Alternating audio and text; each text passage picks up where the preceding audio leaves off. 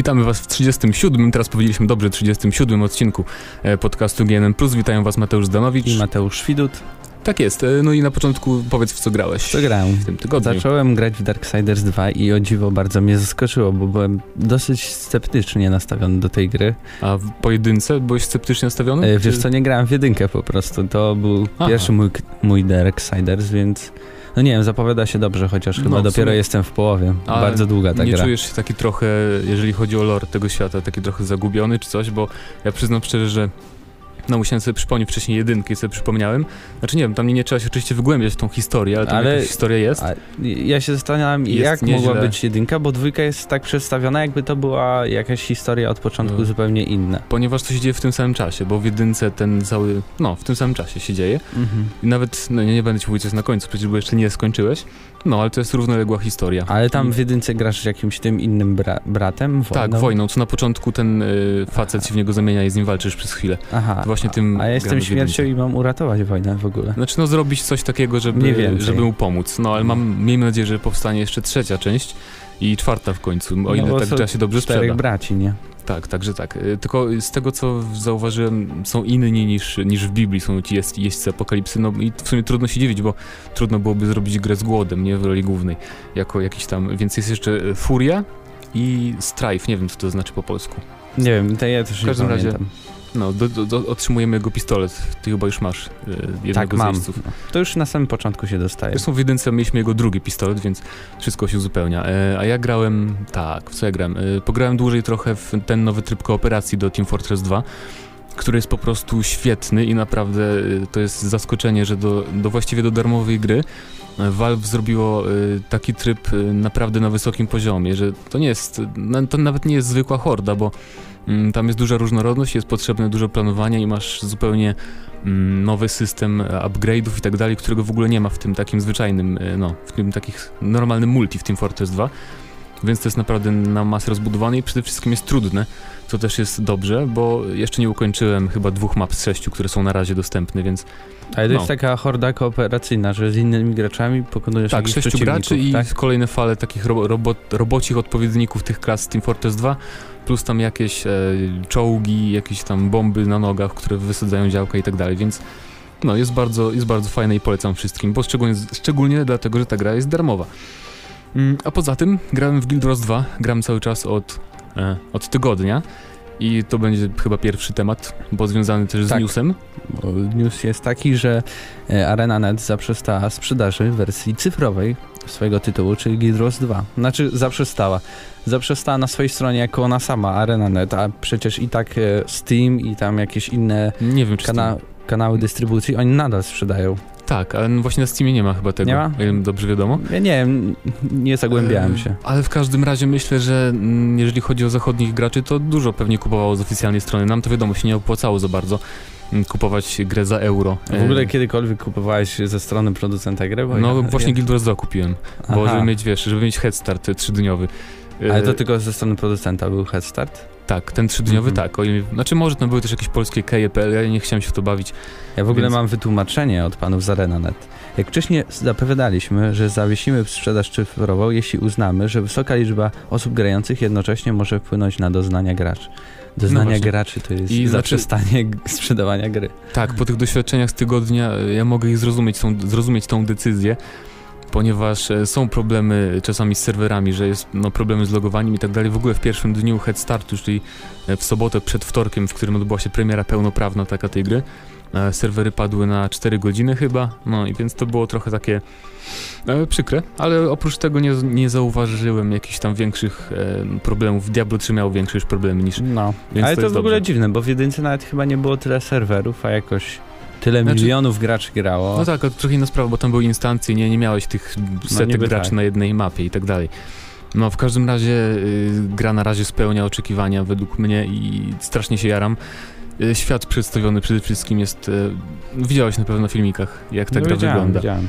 Więc moim zdaniem to jest raz, że najładniej obecnie wyglądające MMO, a, a po drugie no, chodzi... Nie wiem, bo Ion Ale Ion jest taki, znaczy to kwestia gustu, bo Ion jest taki jednak Znaczy bardziej jest dużo mangowy. takich popierdółkowatych gier na CryEngine 3, ale no dobra, powiedzmy, że Znaczy, Guild Wars jest ładny. Głównie chodzi Nie, mi, jest ładny, nie? Głównie chodzi mi o to, że Stylistyka ta gra fajna. wygląda właśnie, stylistyka, że jakby jak się patrzy na koncept arty z tej produkcji, to tak jakby to były, no, ożyły i były na ekranie, Znaczy, więc mnie troszeczkę, jeśli już rozmawiamy o samym Guild Wars 2, denerwuje sprawa taka, iż na przykład nie mamy tu jakby zleceniodawcy zadań, tylko wszystko się dzieje tak ad hoc. Podchodzi, gdzieś tam idziemy sobie, jakiegoś moba nawalają, podchodzisz tam i okazuje się, że pokazuje ci się w prawym rogu, że masz zadanie zabić ileś tam tych mobów i coś tam, coś tam, uratować kogoś tam.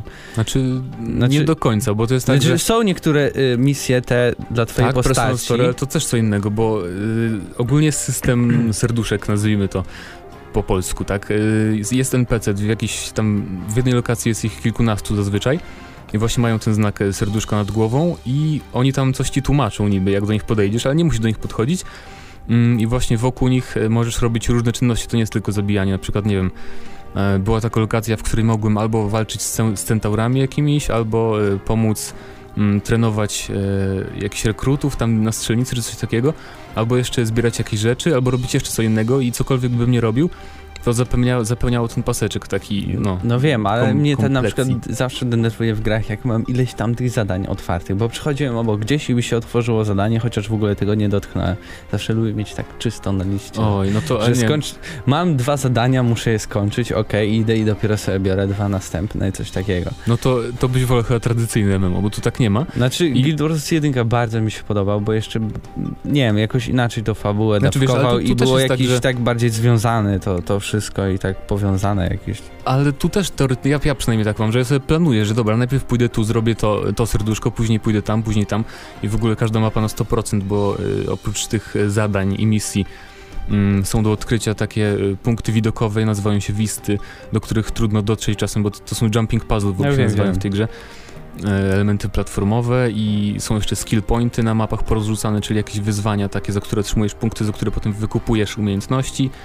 Mm, No i, Ale i oprócz tego są jeszcze dynamiczne eventy, to jest oprócz tych serduszek, że Aha. nagle coś się dzieje i są mniejsze, że na przykład pojawia się nagle jakiś duży potwór, którego musisz ubić, z, tylko to zazwyczaj jest grupowe, potrzeba dużo ludzi, żeby to zrobić. Albo są też e, tak zwane chain, chain eventy, że coś się dzieje, na przykład ktoś atakuje obóz, potem więc pojawia się event tam, żeby obronić ten obóz, później żeby coś tam ponaprawiać, następny event i związany z tym jest następny, że potem na przykład kontratak jest na tych, którzy cię zaatakowali, Mhm. więc to jest takie fajne, bo dzięki temu ten świat jest taki dynamiczny, nie, że Znaczy też, bo fajnie się jest, dzieje. możesz tam być y, na przykład w jakiejś wiosce i nagle jakiegoś gościa atakują i ty możesz pomóc czy nie. No właśnie, i to też jest fajne, że nie trzeba mieć grupy żadnej i można się dołączyć w każdym momencie. To znaczy nie ma tak, że jak nie było cię na starcie, to nie możesz już nic zrobić. Nie zawsze jak dojdziesz, to y, na przykład otrzymasz srebrny medal i tam mniej doświadczenia i jakichś tam punktów karmy, y, jakbyś zaczął Ale jak jest samą fabułą, na przykład jest tak samo angażująca jak w jedynce? No nie mi wiem. się podoba, bo, No bo- ogólnie fabuła zależy od, y, jak, od tego, jaką rasę wybierzesz i tam jeszcze masz przy tworzeniu postaci różne wybory. Na przykład ja gram Asurą, tą rasą tych małych y, No wiem, gnomopodobnych i tam wybierasz do jakiego tam y, college, nie wiem jak to po polsku, y, nieważne, Liceum. do jakiego tam należysz jakby stowarzyszenia tych Asur i tak dalej, jest parę wyborów i z tym jest związana właśnie historia i to już są takie zwykłe zadania, że właśnie sobie chodzisz od, y, od punktu A do punktu B i one też są w instancjach. Znaczy, bo żeby- wiesz, bo w jedynce była jakby to głównym daniem no, była bo w jedynce to było co innego, tam właściwie wszystko było związane praktycznie z fabułą główną i cały Do- czas... Do tego to było takie jedyne MMO, które naprawdę jakoś mi się spodobało i przypadło do gustu, bo jednak takich typowych grindowanych y, nawalanek to, to ni niestety to nie w moim guście. A propos nawalania, to też system walki jest fajny, ale to już, to już wiadomo, bo to było już mówione o tym przy okazji różnych bet i tak dalej, że ten system właśnie broni, że nie ma tak, że musisz no, zachrzaniać do jakiegoś trenera, żeby się uczyć każdej nowej umiejętności, tylko po prostu używam sobie na przykład e, nie wiem, miecza, to y, uczę się kolejnych umiejętności po prostu walcząc. E, zmieniam broń, to muszę od początku się uczyć innych umiejętności, bo do każdej umiejętności każda klasa ma inne, no, przypisane umiejętności do każdej broni, tak? Chyba źle powiedziałem, nieważne. W każdym razie to też stwarza duże takie pole do budowania, no, do buildów, tworzenia. A, I to jest pierwsze pięć jakby tych e, twoich skilli związanych z bronią, a następne pięć to jest e, wybierasz sobie z puli 30 łącznie, które wykupujesz za te skill pointy, więc tego też jest duża różnorodność.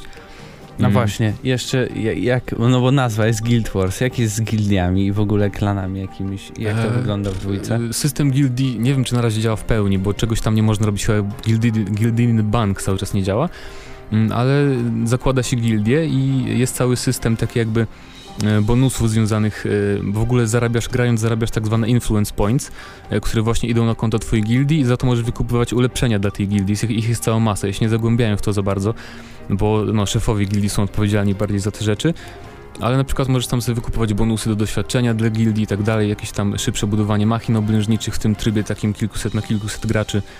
No więc yy, A, a jak je- jest jakiś znak rozpoznawczy na przykład, bo w jedynce było, że masz te płaszcze i w jest, ogóle ale to też jeszcze nie jest sprowadzone. Nie wiem czemu, bo to jest niby taka drobnostka, nie? Ale, ale, Ale to było bardzo fajne, tak odróżniało tych wszystkich graczy od siebie. Tak, i jest też taka ciekawostka, że możesz być w kilku gildiach. Nie, chociaż nie wiem, kto się na to w ogóle zdecyduje, bo to jest takie dziwne, nie? Ale na przykład jak nie wiem, masz tam paru kolegów, którzy nie lubią w ogóle na przykład PvP, to możesz sobie z nimi zrobić jakąś tam małą gildię, nie wiem, chodzić tylko na dungeony czy coś takiego. I być w drugiej gildii i tam sobie klikasz, którą chcesz reprezentować w danym momencie.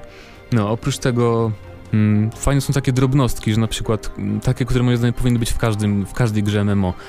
E, Że na przykład jak uzbierasz dużo materiałów do craftingu, to masz opcję, żeby wszystko automatycznie ci się przerzuciło do banku, nie musisz latać do miasta, nie? Albo na przykład, że każda rasa może być każdą klasą, jakby nie ma takich ograniczeń, że na przykład chcę grać tą, tą rasą, ale nie mogę, bo chcę grać tą klasą, więc tego też nie ma. E, jeszcze o PvP bym coś powiedział, ale nie za bardzo się zagłębiłem, szczerze mówiąc. Mam już w sumie 42 poziom na 80, więc e, spory całkiem, ale PvP jeszcze nie sprawdzałem, znaczy na pewno No i PvP nikogo. znaczy nie, ogólnie PvP jest w tej grze bardzo ważny, bo nie ma jak, jakby typowego endgame'u z raidami i tak dalej w tej grze, więc no, w praktyce to będzie główne jakby danie, jak już się osiągnie 80 poziom. Mm, I najfajniejsze jest to w tym structured PvP tak zwanym, czyli takie battlegroundy jakby, mniejsze, że wiesz, od razu jak wchodzisz ym, do takiej jakby lobby, osobnej lokacji, to masz 80 poziom automatycznie, wszystkie skille odblokowane i, i tam właściwie nie ma znaczenia jaki masz ekwipunek, Dost możesz od razu kupować sobie jaki chcesz i tylko to co zdobywasz dalej to tylko się różni wyglądem, więc to jest bardzo fajne, bo wiesz, nie liczy się to, że ktoś jakiś no life tam grinduje 100 lat i ma jakiś jak w WoWie, wiesz, super PvP gear i jak ktoś przychodzi, kto umie grać, ale no nie ma tego sprzętu, to że nie ma szans na starcie, więc to mi się całkiem no, podoba. Fajne. I oprócz tego jest ten tryb e, World versus World versus World, tak, trzy razy World, ale tego też jeszcze nie testowałem za bardzo. W każdym razie ogromna mapa i z każdego serwera, mm, z trzech serwerów po kilkuset graczy, tam zdobywanie twierdz i tak dalej. Coś takiego jak było w Lineage'u dwójce bodajże i w Dark, w Dark Age of Camelot dawno temu. Więc no, gra jest, gra jest strasznie różnorodna i jaram się i no, napiszę recenzję kiedyś, jak już osiągnę 80 poziom.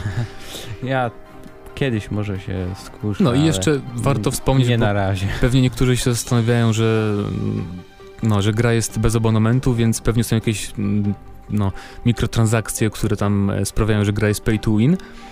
Ale nie jest, bo większość to jest na przykład możesz sobie kupić okulary przeciwsłoneczne dla postaci. Wow, super.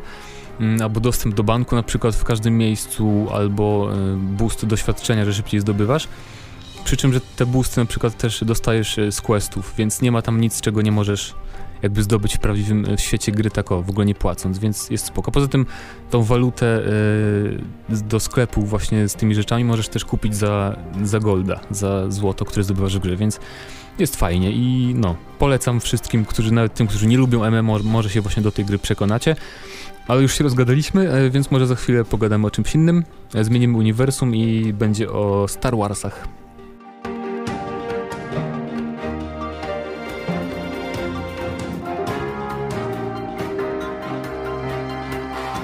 Tak, pogadamy trochę o Star Wars e, 1313, czy 1313, czy jak Star to się czyta. Wars. Tak jest, Tak, Gwiezdne, 13, Gwiezdne 13. Wojny 1313.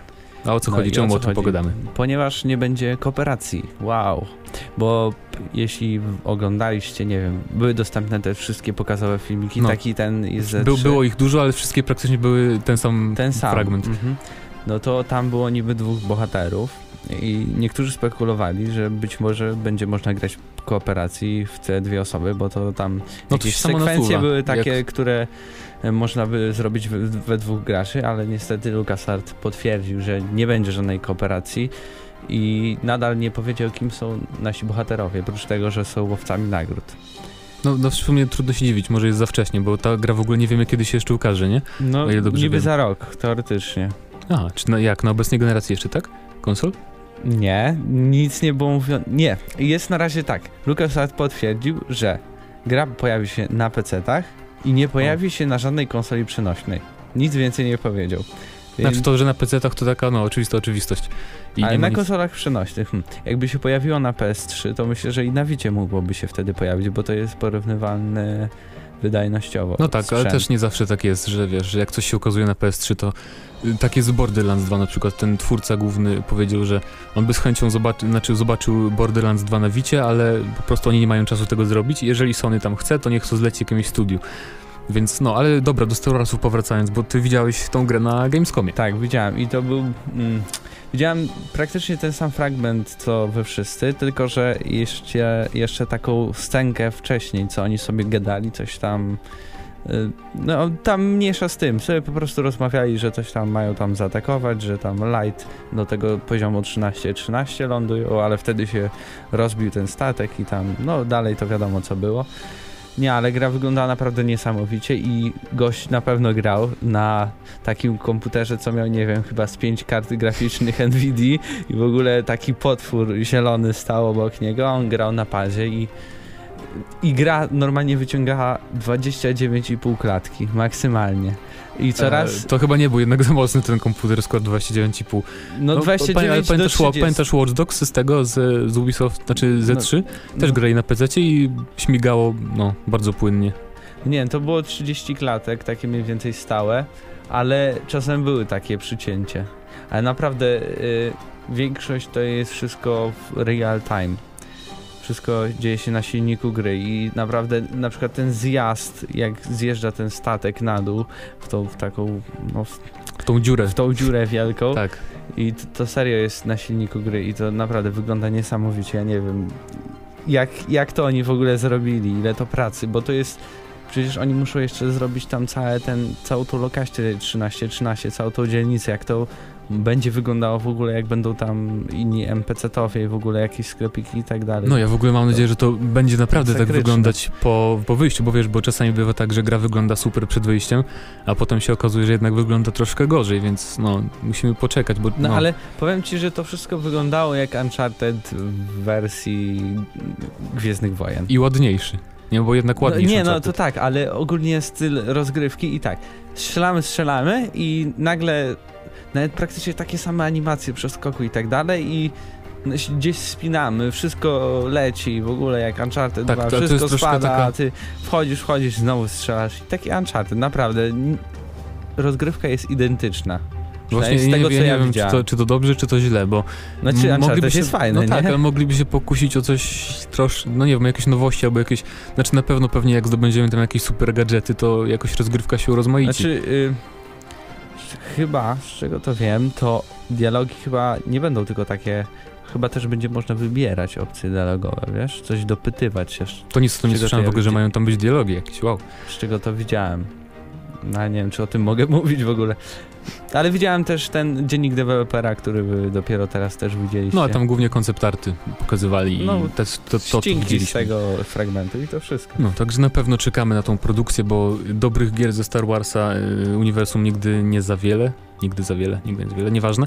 Ale jeszcze LucasArts powiedział, że on przekłada rozgrywkę nad filmiki, przerywniki filmowe, więc... No ciekawe, jak Więc to wyjdzie. też będzie pewnie dużo akcji, a mniej, mniej strzelania i tak dalej. Miejmy nadzieję. I miejmy nadzieję, że nie będziemy żałować, że nie ma tam Jedi znowu. No ma być mrocznie, bardzo mrocznie. Gość po prostu co drugie słowo mówił, że jest mrocznie. No to zostaniemy przy tym mrocznie i za chwilę przejdziemy do podobno mrocznej gry od Ubisoftu.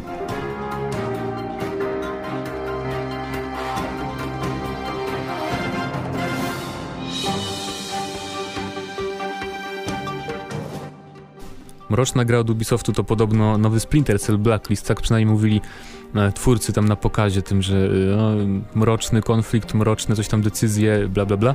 Ale w każdym razie, no, widzieliśmy wszyscy zapewne e, prezentację Stargów E3, e, w której, no, zaprezentowano takie podejście mało Splinter Cellowe, e, czyli praktycznie takie no strzelankowe. Znaczy, Mm. no, przepraszam, pierwszy cel, który był zabity, był po cichu zabity. No wow, no dobra. Gość No, mył ręce, a tego ciach. Tak, a potem trzech jednym przyciskiem. W każdym razie, e, w zeszłym tygodniu pojawił się filmik e, prosto od twórców, którzy jednak postanowili nam pokazać, że mm, będzie można wybrać inny sposób rozgrywki, czyli będzie można się skradać, tak jak w I tradycyjnym... nikogo nie zabijać, bo jak zaczniemy zabijać, to i tak się rozpędza burza. No ale to jest ciekawe, bo e, jak jest powiedziane, że można będzie nikogo nie zabić na całej planszy, No, widziałeś, że kogoś tam... Na przykład tak, ale- ominęli cały obóz jeden No wiesz, i gość ale- wszedł dalej. Ja, ja nie wiem, no pewnie jakiś... Zawsze jest cel w tej misji, więc trzeba zabić kogoś. No tak, ale ogólnie znaczy sam, no podoba mi się, wiadomo, że jest, powinno, powinien być wybór, szczególnie w takiej grze jak Splinter Cell nowy, że może grać albo tak, albo tak, ale jednak, y, nie wiem, mi się wydaje, że jeżeli mamy tą świadomość, nie, nie dostajemy nic więcej za granie po cichu na przykład, jak, nie wiem, A ty Deus... dostajesz więcej za granie głośno. No, no nic, ale właśnie odchodzi, na przykład w Deus Exie też nie wiem, można grać ta- tak i tak, ale na przykład jak się skradasz, to nie wiem, to trafiasz do jakichś ukrytych pomieszczeń, zdobywasz jakieś tam ukryte informacje i tak dalej.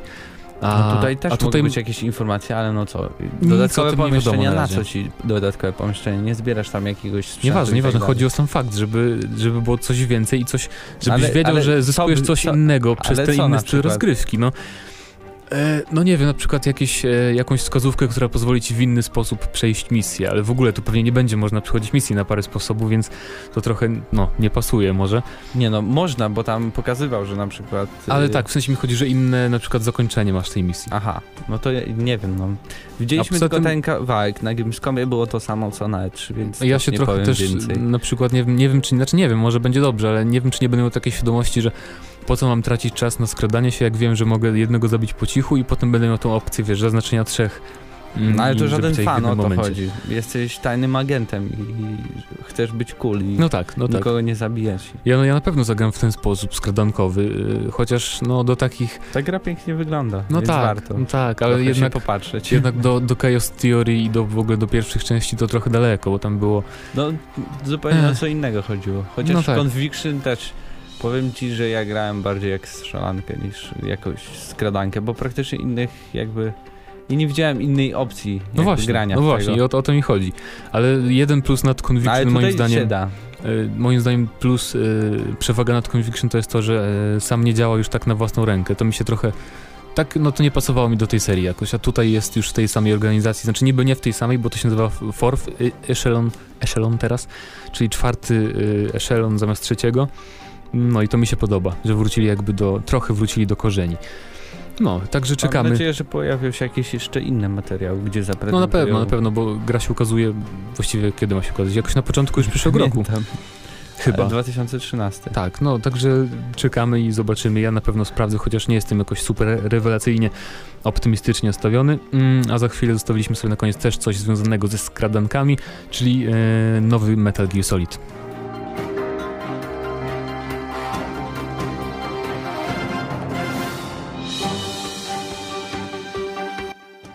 Metal Gear, który się nazywa jak? Ground Zeroes. Ground Ground, Zero. Zeroes. Tak, i e, ciekawe w ogóle do czego tytuł ma nawiązywać. E, może do tego, że. Bo Ground Zero to jest e, w angielskim taki termin, w którym na przykład e, w konfliktach wojennych się od, określa tym terminem e, jakieś punkty takie zapalne w, w strefach wojennych różnych, więc No nie No. to ma być prequel do czwórki, tak? E, ma być wstępem do piątki, tak Kojima napisał na Twitterze. Ale historycznie jakoś E, miał być przed Zaraz, czwórką. to momencik, Chyba. ja zaraz Dobra. zacznę o tym mówić. Na początku powiedz, e, co sądzisz o grafice, Y, co ja stąd... bo widziałeś trailer. Tak, widziałem, widziałem cały, nawet 10-minutowy, Czy ten 14-minutowy. Nie no, gra wygląda przepięknie, bo to jest ten Fox Engine, ale... No, ja wierzę, że to może się pokazać na PS3. No tak, tym bardziej, że mamy znaczki Bo- PS3 Xboxa 60, 60 po końcu, na końcu, na końcu trailera, więc No, bo to jest powiedziane, że to było puszczane na PC podobnej specyfikacji Tak, co do tak, mhm. PS3. to tak wiesz, to tak mogą sobie Tylko, mówić. że to było w Full HD.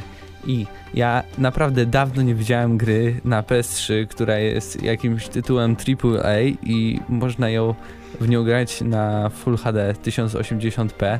Naprawdę, zawsze mi telewizor przełączał na 720 I nie no, ja będę się bardzo cieszył, jak to Full HD będzie działało, ale troszeczkę nie wierzę. Znaczy ja też nie wierzę, że to będzie wyglądać na konsolach dokładnie, czy to nie wyjdzie w ogóle na PC, to jest śmieszne, nie grają na PC tutaj, a gra nie wyjdzie na PC. Yy, przynajmniej nie sądzę, nie, bo czemu by teraz nie wstawili tam znaczka Windowsa od razu, oprócz tych opo- No nie wiem, już jednego. Metal, Metal Gear robią, więc...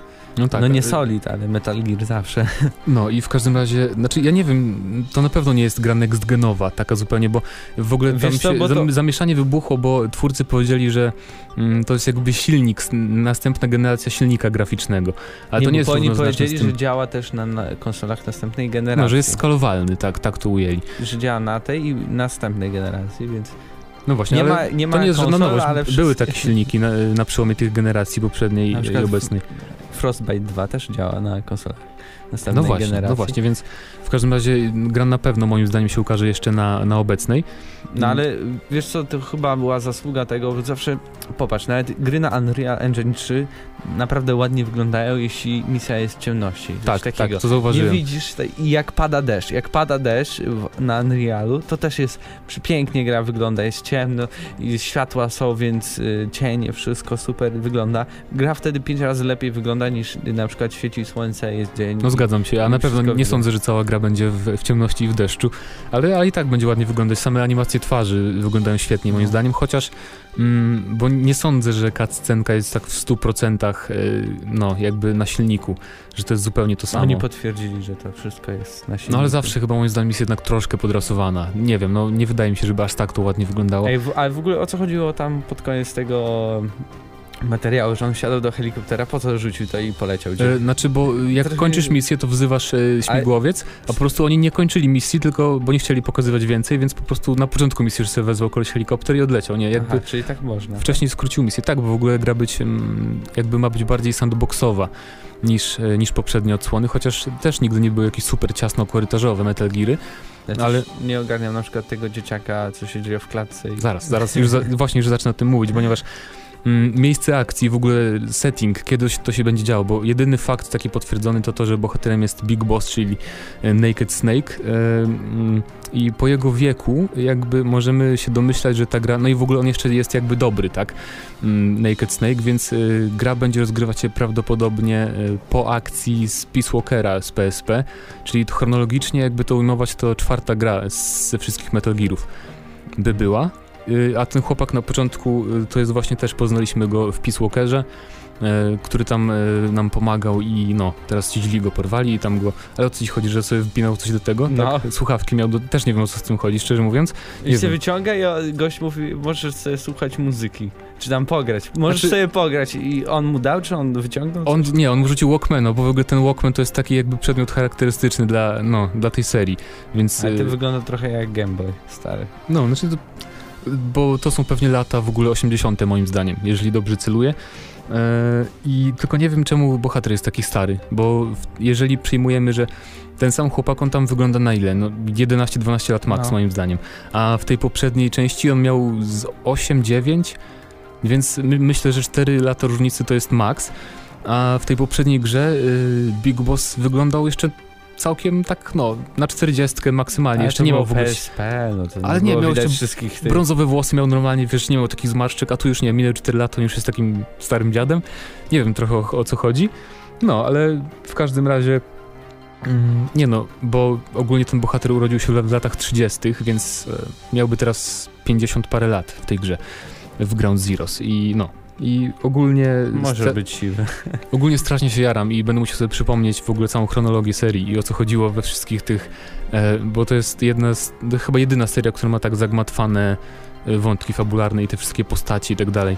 W No ogóle jest też, Japońcy, no. jest też ciekawy motyw e, lustrzanego odbicia, jakby się przewija przez i materiały promocyjne i w samej grze, bo w ogóle ta zła organizacja przedstawiona w tej grze ma skrót XOF, a ta organizacja taka znana z poprzednich części serii to jest e, Fox, więc jakby no, lustrzane odbicie. I to może mieć związek ogólnie z, z tym motywem klonowania i tych wszystkich Snake'ów. Nie będę chyba jak powiem, że przecież e, Solid Snake, Snake i tak dalej są klonami właśnie Big Bossa, czyli głównego bohatera tej mm, Ground Zeroes właśnie. No i tak, i mam nadzieję, że gra się ukaże szybciej niż później. Liczę bardzo na, na późny 2013.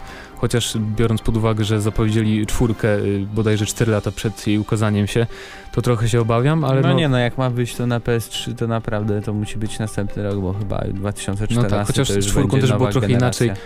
Bo czwórkę zapowiedzieli, ale tylko powiedzieli tam jedno zdanie i dużo nic nie było, a tu już mamy przecież trailer, nie gameplay, więc myślę, że zresztą w dzisiejszych czasach raczej tak się nie zapowiada gier y, z trailerem na początku, że się ukazują 5 lat później. No Więc tak. no, mam nadzieję, napiszcie w komentarzach, czy się jaracie y, nowym Metal Gearem. Ja przyznam szczerze bardzo szczególnie, że y, skradanek trochę brakuje, a no, zapowiada się właśnie na świetną skradankę ta produkcja. No i to by było na tyle w tym odcinku i tak się rozgadaliśmy bardzo. To był 37 GNM+. Tak jest, 37 i Więc słyszymy się za tydzień. I no, słyszymy się za tydzień. Mateusz Zdanowicz, Tak, i Mateusz Widut. Na razie.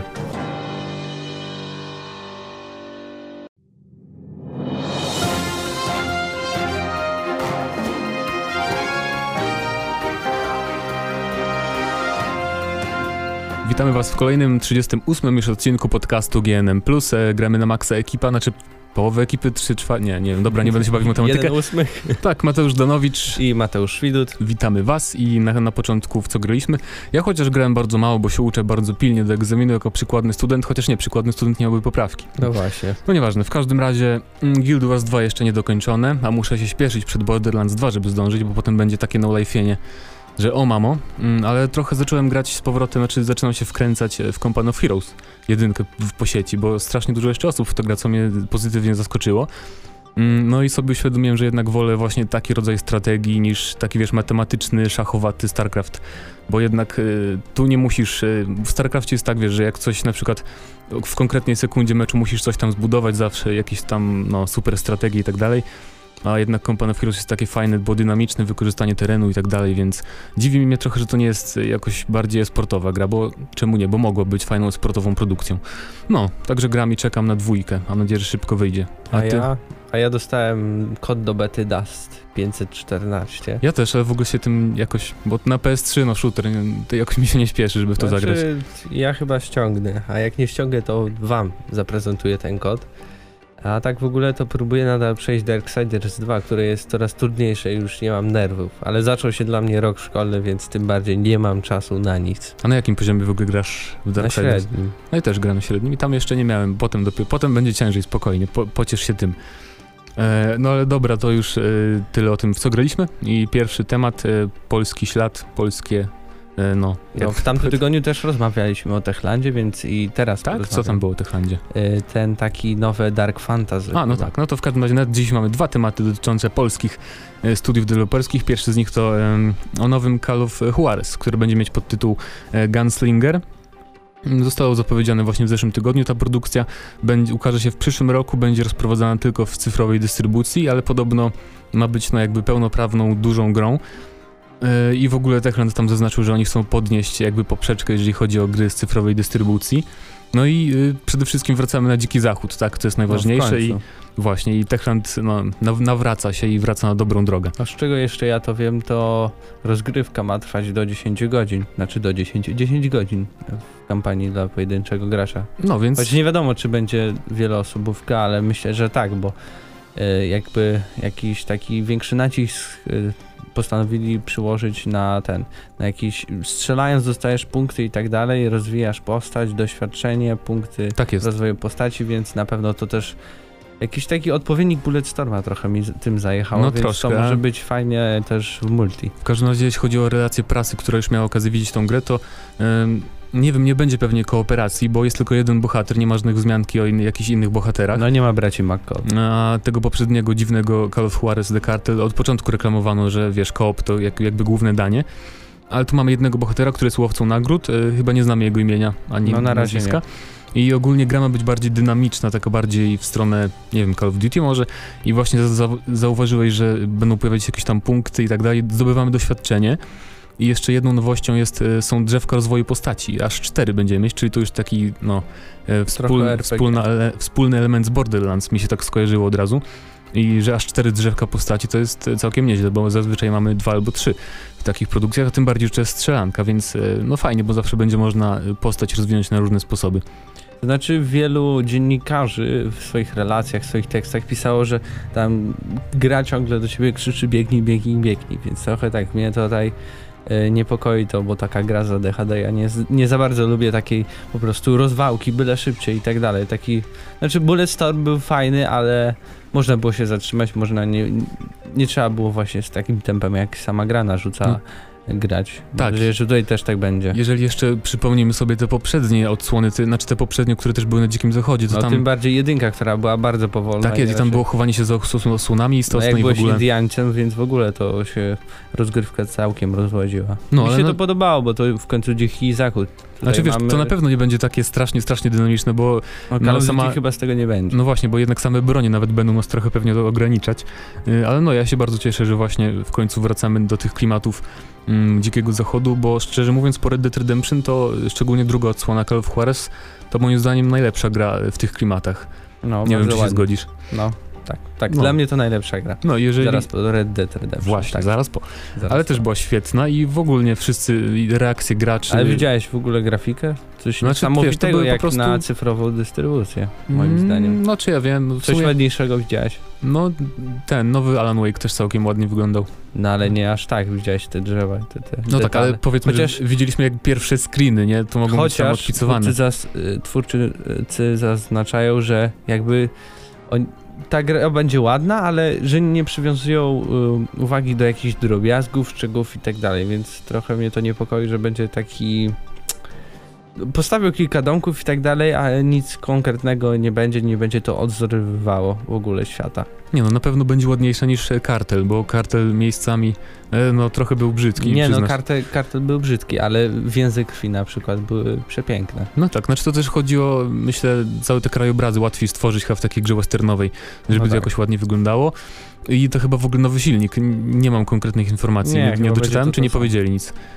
No, nie powiedzieli, ale myślę, że to to, to samo jest. No, jeżeli to jest ten sam silnik, który w Dekartel użyli, to no, pewnie jakaś bardzo ulepszona wersja. Ale co ciekawe, też sama historia będzie, jakby oni reklamują, że w nowy sposób będzie opowiedziana, bo to jakby opowiada, y, postać opowiada nam swoją historię, więc wszystko może być przekoloryzowane w fabule, więc na przykład, że wpadliśmy do jakiegoś e, domku i tam było 50 na przykład przeciwników i wszystkich z łatwością rozwalamy. A naprawdę było inaczej, tak? A naprawdę, i o, nie, twórcy, to jest dla nich też, y, no naprawdę mogło być inaczej, ale nie wiemy, ale twórcy to, tak jakby to mieli tutaj usprawiedliwienie, że na przykład to wydaje się głupie, ale to przecież nie my, tylko to na, opowiedział ci ktoś, opowiada ci ten bohater, więc To- nie musiało tak być. Okej, od razu Więc na skoja- przykład gra może być brzydka, bo mieć jakieś błędy, ale to nie my, to tak, tak, Nie no, aż tak- aż tak, taka tak nie- opowiedział nam. Nie, aż taka nie mi się właśnie, że bohater. chodzi o, tych ilość wrogów, może o to może chodzić, że naprawdę byłoby nierealistyczne, gdyby 50 gości położyć jednym tam rewolwerem, e, no, a tak to będzie faktycznie przekoloryzowana historia bohatera. Skojarzyło mi się z Dragon Age dwójką, bo tam też było tak, że No tak. mm, był narrator i on też po- opowiadał różne wersje, takie przekoloryzowane właśnie tej historii. No to może być ciekawe i w każdym razie, że- jeżeli zastanawiacie się, co z braćmi McCall, mm, to y, historia tej gry będzie rozgrywać się chyba kilkanaście lat po wydarzeniach z tych y, więzów krwi i tak dalej, bo mm, spotkamy tylko jakieś postacie, które będą pamiętać tych bohaterów poprzednich części, więc No tak. nie spotkamy ich y, pewnie w grze, na pewno właściwie, bo to jest potwierdzone. No ale to i tak nowy bohater zawsze tam, no jakieś nowe pole do popisu. A a propos samej historii, to w ogóle y, ta seria zawsze była taka, no, że ta historia była przedstawiana jakby z różnych punktów widzenia, niezależnie od bohatera i tak dalej, więc no, zobaczymy co tu wymyślą. Ja się tam na pewno cieszę, że właśnie wrócimy na Dziki Zachód i mam nadzieję, że, nie wiem, ciekawie ile będzie kosztować. Czy No, około 50 zł, czy tak pocisną nie, jednak? mi się wydaje, że tak co najmniej stówkę będzie kosztować, przy, przynajmniej na tych Xboxowych, PSN-owych wersjach. Może na PC to jest 70 zł, coś takiego. No, ja w ogóle mam nadzieję, że to wyjdzie na PC, bo kartel się nie ukazał. Mam nadzieję, że Ale tu jest chyba zapowiedziane na PC. No, tak. Może i tak. Nie, nie zwróciłem uwagi, a zawsze zwracam, to dziwne, ale dobra. No, także wypowiadajcie się, że też czekacie na e, nowego Call of Juarez'a. Bo my czekamy. Tak, i czy się cieszycie, że, znaczy wszyscy się cieszą. Jak czytałem komentarze, w ogóle to każdy się, no, bardzo jest zadowolony z tego, że jednak Techland wraca na Dziki Zachód. E, a za chwilę kończymy już o tym i za chwilę pogadamy o nowej grze Capcomu. na targach Gamescom, na których miałeś okazję być. Zaraz powiesz Tak. w ogóle, czy widziałeś tą grę. Widziałem E, tą grę, o, tylko nie mogłem o niej mówić do tej pory, więc... Tak jest, bo Capcom... Znaczy nadal mam, że nie mogę mówić, ale mówię teraz o tym materiale, który Znaczy, no jest właśnie, no. y, w internecie, więc żadna różnica. Tak, Capcom zapowiedział właśnie na Gamescomie grę Remember Me, y, która jest takim, właściwie nie wiem czym jest, grą akcji TPP, tak, futurystyczne klimaty, futurystyczny Paryż mm, i tam y, Jak dla mnie to jest takie totalitarny ustrój, Mirror's Edge z czymś tam. Mirror's Edge z Deus Exem. Nawet No i- mm, taka stylistyka jest podobna i w ogóle te, te wszystkie ga- gadżety jakieś... No nie wiem, też mi przypomina na myśl Deus Exa. Właśnie połączonego z Mirror's Edge'em. No na pewno, No, cała bohaterka jest do tej Faith. no trochę, podobna. tylko nie jest Azjatką. Mm, I ma takie dziwne coś na szyi, jakiś hologram, ale no w każdym razie w sieci pojawił się 12 bodajże minutowy gameplay z tej produkcji i powiem tak, że jestem tak jakoś sceptycznie trochę nastawiony, bo wygląda średnio, nie wygląda jakoś zachwycająco. Nie no, ładnie to wygląda wszystko. Na, Mm, no jak? No naprawdę ładnie wiem. to wygląda. Jakoś zdaje mi się, że nadrabia stylistyką ta gra bardzo, ale na przykład, znaczy, bo tak, modele postaci są fajne i tak jakby przybliżenia w tych cutscenkach, ale już jakby, mm, no nie wiem, to same otoczenia są jakieś takie mm, nieciekawe, jakieś niewyglądające. W każdym razie mm, wydaje mi się, że trochę za dużo skryptów było w tym filmiku i tego wszystkiego, że wiesz, bo tam bohaterka gdzieś e, miała pójść i tam biegła, biegła, co chwilę się zaczynała jakaś taka cutscenka jak w Uncharted, że nie mamy kontroli nad postacią, potem znowu biegniemy, biegniemy, potem znowu cutscenka. wiesz co, ja To wiem dlaczego irytujące. się to, nie, to ci nie, się nie podoba, bo ty takich gier nie lubisz, ale Nie, jak, moim zdaniem... mówię, jak, jak nie są przesadzone takie skrypty, na przykład jak w Uncharted, albo jak nadrabiają jakimś, nie wiem, klimatem czy coś takiego, to... No to tutaj tak jest, nadrabia Chociaż klimat. możliwe, że to jest sam początek rozgrywki, wtedy bym zrozumiał, jeśli to byłby tutorial, nie, że tam po kolei przedstawiają nas, nam e, różne fragmenty rozgrywki i tak dalej. Ale y, walka też całkiem ciekawie wygląda, walka wręcz, bo będzie duży nacisk tak właśnie na... troszkę Batmanem zaleciało, przynajmniej mi. Znaczy nie wiem, bo Znaczy- tam nie było walk z dużą grupą wrogów, to trudno porównywać do Batmana. No ale taki ruchy i w ogóle sposób walki No tak, taka walka jeden, jeden na jeden Znaczy, efekt, efektowna na pewno. Nie wiem, jak to jest rozplanowane na klawiszach, czy to jest trudne, czy nie, czy się napieprza jeden ten przycisk, ale no nie, musiałbym to zobaczyć, ale tak to przynajmniej ładnie to wygląda. No tak, i ja, szczerze mówiąc mam nadzieję, że właśnie e, będzie nacisk właśnie na walkę wręcz i że to nie będzie strzelanką taką, no jakby zupełną, totalną strzelanką, że czas będziemy strzelać. No tam Bo nie było chyba brakuje. żadnych y, momentów, w którym ona strzela. No właśnie nie, no właśnie to może być, jak mówiłem, sam początek gry i potem może się wszystko zmienić. Ale nie, no nawet Capcom tam zaznaczał, że tam faktycznie ma być właśnie walka wręcz jakby głównym elementem. Ale muzyka jest dla mnie porażką w tym filmiku. Naprawdę. Jakiś- Muzyka i głosy, tak? Głosy też zauważyli, że są takie jakieś drętwe. Nie no, mogą być, ale zapewne to są jakieś placeholdery. Zazwyczaj tak jest, nawet y, trzy miesiące przed premierą dopiero jeszcze raz wszystko nagrywają i tak dalej, więc to możliwe, że, że po prostu jest nagrane, aby było, ale muzyka naprawdę jest tandetna. Tak, taka japońszczyzna zmieszana z jakimś nie wiadomo czym. No wiesz, Capcom, nie? No, takie pompatyczne, ale to tutaj jakieś takie klimaty Deus Exa i tak dalej, zamiast taką muzyczkę zrobić, to tutaj y, robimy jakiś Metal Gear Solid albo nie wiem, Street Fightera. No, no, Street Fighter miał świetną ścieżkę dźwiękową. No co chcesz? fajnie, ale to była bijatyka, nie? No tak, ale znaczy mi się podoba w ogóle otoczka jakby, znaczy nie wiem czy dużo wiemy o fabule, ja tam mało wiem, że jest jakaś, jest totalitarny jakiś ustrój, tak? No, że tam całe społeczeństwo jest kontrolowane. Na pokazie to dużo nie mówili.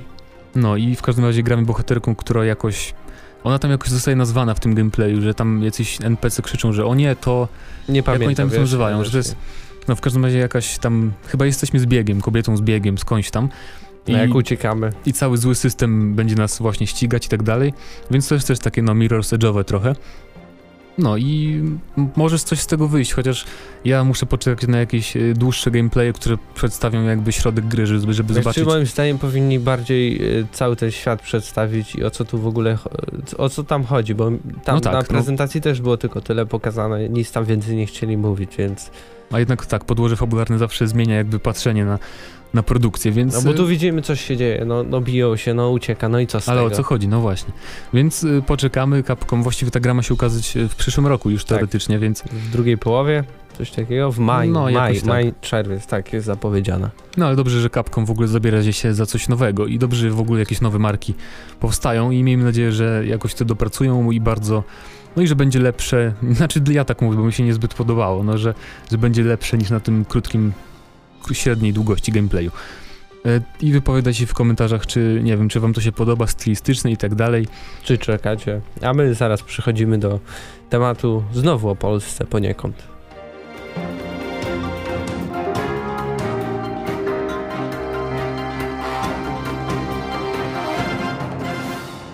Tak, temat o Polsce, ponieważ druga wojna światowa, zaraz, e, a drugi raz, że będziemy gadać o City Interactive i o ich e, produkcji już zapowiedzianej chyba ponad rok temu, Enemy Front, czyli shooterze właśnie wsadzonym w klimatach II wojny światowej, mm, ponieważ e, City Interactive poinformowało, że zerwali współ, współpracę z panem Stewartem Blackiem, czyli tym odpowiedzialnym za grę Black i niedawny Body Count, i w ogóle tam rozwiązali to całe studio, zlikwidowali w Wielkiej Brytanii i teraz będą sprowadzać jakby, jak to powiedzieli, specjalistów ze Stanów Zjednoczonych, żeby im pomagali w No, tej... ale to tak zabrzmiało jakby same matały tam w Wielkiej Brytanii po prostu siedziały i pracowały. Nie, no- Naprawdę.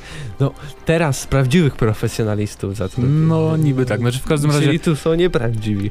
powiedzieli jeszcze, że y, po reakcjach graczy i prasy na te pierwsze tam materiały No to ja mam ten w ogóle postanowili przebudować. cytat. No, W ogóle. cytuj. Ale to cytat, y, dobra, zaraz o tym powiemy, jak powiemy o przeniesieniu daty premiery. Aha, dobrze, więc w każdym razie, jak już mówiłem, City Interactive postanowiło przemodelować nie tylko fabułę, ale i roz- rozgrywkę, bo nie wiem, czy widzieliście gameplaye, tam były jakieś, y, nie były jakieś, właśnie mało ich było w sieci, tylko chyba tylko na Game Trailers. No No, na Gamescomie taki- City Interactive nie było, więc ja nic więcej No, w każdym razie to była taka strzelanka trochę w stylu e, Return to Castle Wolfenstein i... Znaczy, przypominała Jeżeli- pierwsze Call of Duty Znaczy, tak i też trochę mniej niż pierwsze Call of Duty, bo Necrovision. wiesz, w Call of Duty mieliśmy, jed- jednak byliśmy jednym żołnierzem, część, który był częścią jakby, no, całej tam armii, nie? To, to było takie poczucie, że y, nie jesteś taką jednoosobową armią i nie jesteś Rambo w Call of Duty, a tu właśnie mm, bardziej idzie w stronę takich, no, Return to Castle Wolfenstein, gdzie jeden żołnierz i kontrnaziści i mi się to całkiem podobało, bo mało jest w sumie takich shooterów drugowojennych i to byłoby co innego i trochę się boję, że właśnie y, twórcy chcą to zmienić na takie bardziej tradycyjny shooter, że właśnie taki bardziej poważny, wojenny, a ten, ten był taki właśnie typowo w klimatach Stewarta Blacka, czyli że y, my kontra tam tysiąc wrogów i Mam naparzamy. nadzieję, że to nie będzie klątwa Stewarta Blacka i nie stanie się to samo co z Body Count, bo No, niestety tam ta bo gra Count było wyszła. średnie, ale pomysł na samą grę był całkiem ciekawy. No ja grałem, skończyłem. No może nie było źle, ale... No, ale, ale nie było tam, też y, w wspaniale. ogóle kiedy ta gra miała się ukazać? Mieliśmy jakąś datę premiery wcześniej? Właśnie, mieliśmy datę premiery na pierwszy, pierwszą po, pierwszy kwartał 2013 roku i że tam w lutym miała wyjść gra. Na teraz została przeniesiona na drugi kwartał, czy tam trzeci, jakoś tak pomiędzy. I tu właśnie mam ten cytat, który teraz przeczytam. Mhm. Po pierwszych pokazach prasowych, gdy zdecydowaliśmy się uwzględnić uwagi mediów i obecnie do, dokonaliśmy szeregu dość istotnych zmian w fabule i założeniach gry, w tym dotyczących głównego bohatera. W tej chwili nad tymi elementami pracuje m.in. bardzo doświadczona osoba z branży ze Stanów Zjednoczonych, Mark Bristol, który pracował nad Doomem czwartym.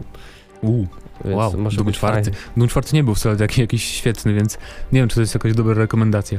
No ale w każdym razie mm, to brzmi tak, dobra, po uwagach, po uwagach, y, tak, po uwagach, to jest Tak, uwagach recenzentów i Postanowiliśmy zrezygnować ze współpracy ze Stewartem Blackiem, spoko, podziękowaliśmy mu i właśnie no tak to brzmi moim zdaniem, bo tam powiedzieli, że mm, fabułę chcą przemodelować i głównego bohatera Tak. i cały wygląd, więc właśnie ja myślę, że to będzie takie bardziej jak pierwsze Call of Duty teraz. Zastanawiam czy się, czy starczy im w ogóle czasu. No nie wiem, no to No zależy. podobno tam już kwestie graficzne i, i jakieś takie modele i to wszystko jest na ukończeniu, a oni jeszcze chcą zmieniać fabułę, więc ja nie wiem jak to zrobią mając już gotowe lokacje, zmieniać fabułę. No i rozgrywkę, bo jeżeli to była właśnie taka gra, że byliśmy takim bardziej Rambo, a jeżeli nie chcą z tego zrobić takie bardziej, że jesteśmy częścią e, jakiegoś tam dużego składu i e, mamy pełno żołnierzy obok siebie, to też wymagałoby trochę jednak przemodelowania wszystkiego, więc znaczy na pewno taka rozgrywka bardziej no, tradycyjna w stylu Call of Duty czy Medal of Honor pierwszych, mm, to, to się przyda w multi, bo łatwiej multi zrobić jednak w takiej no jakby w takim settingu i w takich klimatach. Znaczy ja czekam na jakiś materiał, który będzie właśnie już z tej przerobionej części gry. No miejmy nadzieję, że Bo w sumie mało ukaże. materiałów było z Enemy Front. No ja mówię, ja widziałem tylko jeden, no jeden, jeden gameplay taki. dłuższy. No więc miejmy nadzieję, że coś z tego wyjdzie ciekawego i że nie będzie to... Znaczy i tak się cieszę, że coś z drugiej wojny w ogóle powstaje, jakiś shooter, zawsze to jakiś plus i odmiana, No miła ja odmiana. czekam na pewno na takie produkcje. No a gra wyjdzie na PS3, Xboxa i PC, więc Tak, standard. i chyba na PC-tach. Na E, pewno. I to tyle o tym, a my za chwilkę pogadamy o, o Ubisoftie, który jakoś często powraca w naszym podcaście. Tak.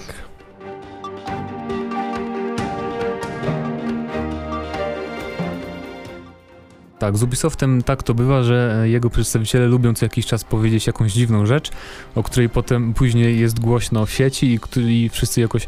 Nie rozumiem, nie wiem, czy ktoś im każe mówić takie rzeczy, żeby było o nich głośno w mediach, czy To co? znaczy oni teraz mieli pokaz y, w... Nie, nie, przepraszam, bo on to mówi w y, magazynie Edge. No właśnie, sumie ale o ja, co chodzi wiesz w co, ja już miałem już od trzech tygodni ten Edge i jakoś nie zobaczyłem tego. Ale może dla strony był wywiad po prostu, czy coś takiego.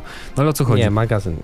To znaczy, chodzi o to, że Assassin's Creed będzie ostatnim z dinozaurów, czyli będzie ostatnią grą AAA. I nie, tutaj rozumiem, mam, nie rozumiem czemu dinozaurów, ale nieważne. no i ja już tutaj mam cytacik.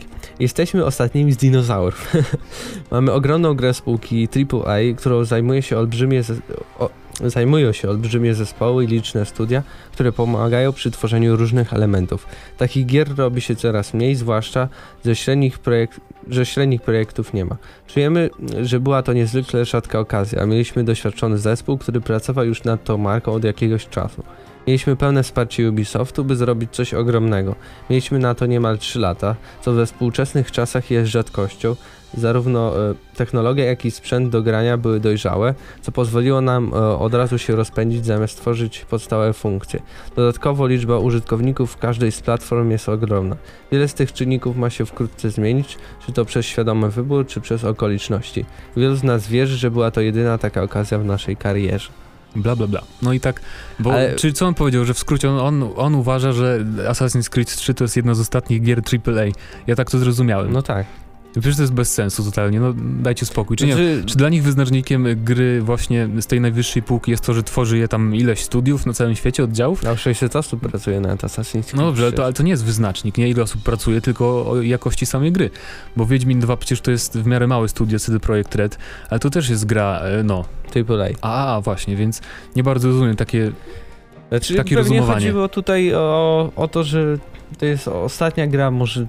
Bo dużo się wcześniej mówiło, że teraz już jak nadejdą nowe konsole, to trzeba będzie jeszcze większy budżet, by tworzyć gry, które są z najwyższej półki, więc. e, Chodzi im o to może, że to był taka ostatnia okazja, żeby zebrać tak wielki zespół, tak wiele pieniędzy wydać, by zrobić jakąś grę. no może, chociaż, czy ja wiem. Nie, mi się wydaje, że tam naturalnie lubi tak pustki, więc coś na pewno, ludzie na pewno się znajdą, którą, który, którzy będą chcieli wydać pieniądze na te gry, które są takie jak teraz i mam nadzieję, że ni, jak najwięcej graczy zostanie przy tym, co teraz jest, a nie pójdzie do gier free to play, bo to jest masakra, przynajmniej dla mnie. Free to play też mogą być duże i tworzone przez wiesz wiele lat. No ale to zazwyczaj gry online, których średnio. Planet Side 2 jest stworzone chyba 5 lat już i nie, jeszcze nie wyszło, pewnie ukaże się dopiero w przyszłym roku. Ale, Ale w ogóle, chodzi... wiesz co, marka Assassin's Creed zaczęli e, jakimś domie, w domu jednego z gości i, i po, pierwszy Assassin's Creed powstał w domu jakimś, wow. więc to się naprawdę Co rozrosło do, do, do bardzo dużych rozmiarów. No i nigdy się nie skończy pewnie Assassin's Creed, co troszkę tak jest. Ale też w ogóle to tak było, że e, to miała być gra z serii Prince of Persia, tylko oni, coś tam miało być, że ty ratujesz, jesteś tym asasynem i ty masz uratować księcia i dlatego to miało związek z Prince of Persia. Ale właśnie Ubisoft zobaczył, że jednak coś ciekawego z tego wychodzi. Usunęli tego księcia, dodali Animusa i już jest Assassin's Creed. No i faktycznie od tamtej pory w sumie e, Że zobaczyli, znaczy zobaczyli olany. coś takiego, że to jest fajna gra i, i żeby zrobić następną, żeby nie było znowu tego samego, że to jest fajne narzędzie do tego, że możesz umiejscowić grę w każdym praktycznie momencie w historii człowieka i, i nadal to będzie jednak to samo, tylko że No właśnie, to jest, to jest i plus i minus, bo w sumie to jest jednak to samo, tylko w innym troszkę settingu. To w sumie tak jak, więc zawsze tak jak ciekawa Duty historia, troszkę. ale zawsze ciekawe historie można powiedzieć, a Call of Duty zawsze chodzi o strzelanie. No niby tak, i o bomby atomowe. Ale w każdym razie, jeśli chodzi o same gry te AAA, to na pewno mm, nie można się zgodzić, że y, jak, jakby one wymierają, czy coś takiego, no bo przecież nawet y, w tym okresie y, ogórkowym, tak w wakacji Darksiders 2 wyszło, które jest ogromną grą i które też tworzyli przez strasznie dużo lat. E, Borderlands 2 też jest bardzo dużą grą, którą też bardzo długo tworzono. I też właśnie wychodzi Znaczy, niedługo. Watch Dogs, zdaniem- sama gra od Ubisoft, Watch Dogs też przecież No będzie. tak, ale jest, ja mam takie jedno zdanie, które przekreśla wszystko, co powiedział pan Alex, dyrektor kreatywny Assassin's Creed'a, bo Electronic Arts jest w trakcie produkcji pięciu nowych marek na następną generację konsol, więc to już y, zawsze za, Znaczy wiesz, ja, ja mam nadzieję, że jej naprawdę pokaże te gra, nie tylko mówią, że oni tam coś robią, bo może być tak, No ale, że... ale to chodzi właśnie ostatnio z dinozaurów. Robią, więc dają na to pieniądze, jest ta ekipa i robi, więc to już jest nieprawdą, że tak będzie. Znaczy, no to jest Bo oczywiste, już, że już zawsze... jest, ktoś robi to już. Mm, Znaczy, moim zdaniem to jest niemożliwe, że kiedykolwiek znikną takie duże gry, wiesz, i będą same gierki z Xbox Live Arcade, bo przecież gracze jednak chcą zawsze jakichś epickich doznań i tam wielkich przygód i tak dalej, więc no bo to jest przecież esencja, esencja grania, tak, żeby jakieś wielkie przygody przeżywać, więc nie wiem, no to nie jest możliwe, że nagle zaczną powstawać same gierki za 15 zł. Albo same gry multiplayer, więc No ja mam nadzieję. no dla każdego coś dobrego w każdym razie. Assassin's Creed 3 ukaże się bodajże na końcu października. chyba. 31. Tak, a jakoś miesiąc później na PC-tach. Więc zobaczymy, jakim to wyszło. Mm, Mam nadzieję, że dobrze. specjalnie nie czekam, ale z chęcią zobaczę przez setting, jak tam się pozmieniało i czy jakoś strasznie dużo zmienili naprawdę w tej mechanice rozgrywki i tak dalej. No i ciekawe, czy będzie ten, jak skończą ten wątek końca świata i tak dalej, bo straszny mindfuck to jest ta No. fabuła Assassin's Creed. Znaczy to się łączy właśnie z rokiem 2012, więc to jest... Bo No właśnie. W ogóle tą stronę otworzyli coś tam i... y, Jezu, nie pamiętam jak się nazywa, ale na tej stronie właśnie y, są aktualizacje. Masz prawdziwy dzień, że na przykład dzisiaj jest któryś tam września i też to, co się działo w pierwszej części też któregoś, któregoś września, bo więc teraz według na tej stronie porwali dopiero Desmonta i przewieźli go tam na... Aha, to można e, sobie nadrabiać, jak ktoś ten. nie kojarzy. Przewieźli go do Włoch i tam w ogóle fajne takie. Także tak, czekamy chyba. Tak, Napiszcie, czy oczywiście, czekacie no na Asasyna nowego. Wielkim fanem. E, a my już kończymy i żegnamy się. To był 38. Plus. E, był z wami Mateusz Zdanowicz. I Mateusz Widut i słyszymy się za tydzień.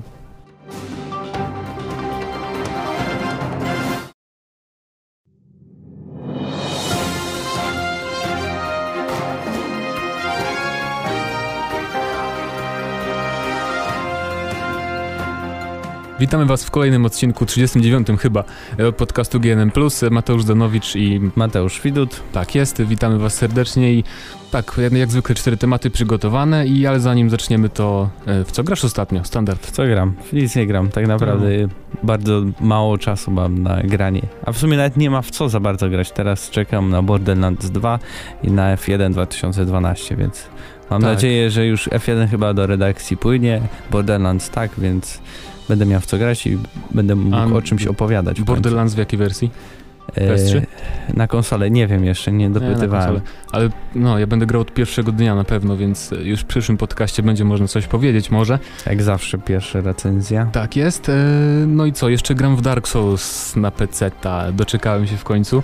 I o Boże, jestem w takiej traumie lekkiej, no bo już to naprawdę nie wiedziałem, że to jest aż tak hardkorowa gra. Znaczy, no wiedziałem, ale jednak jak się doświadcza na własnej skórze tego, to jest trochę, no... A nie grałeś w Demon Souls? Nie, nie grałem, bo ja nie lubię grać w, w RPG, w takie długie gry jakoś na konsoli, nie wiem. Aha. Nie wiem, czy mam taki odchył i czekałem na PC-tową Nie, wersję. tak się jarałeś tym Dark Souls, że myślałem, że też Demon Souls grałeś. Mm-mm.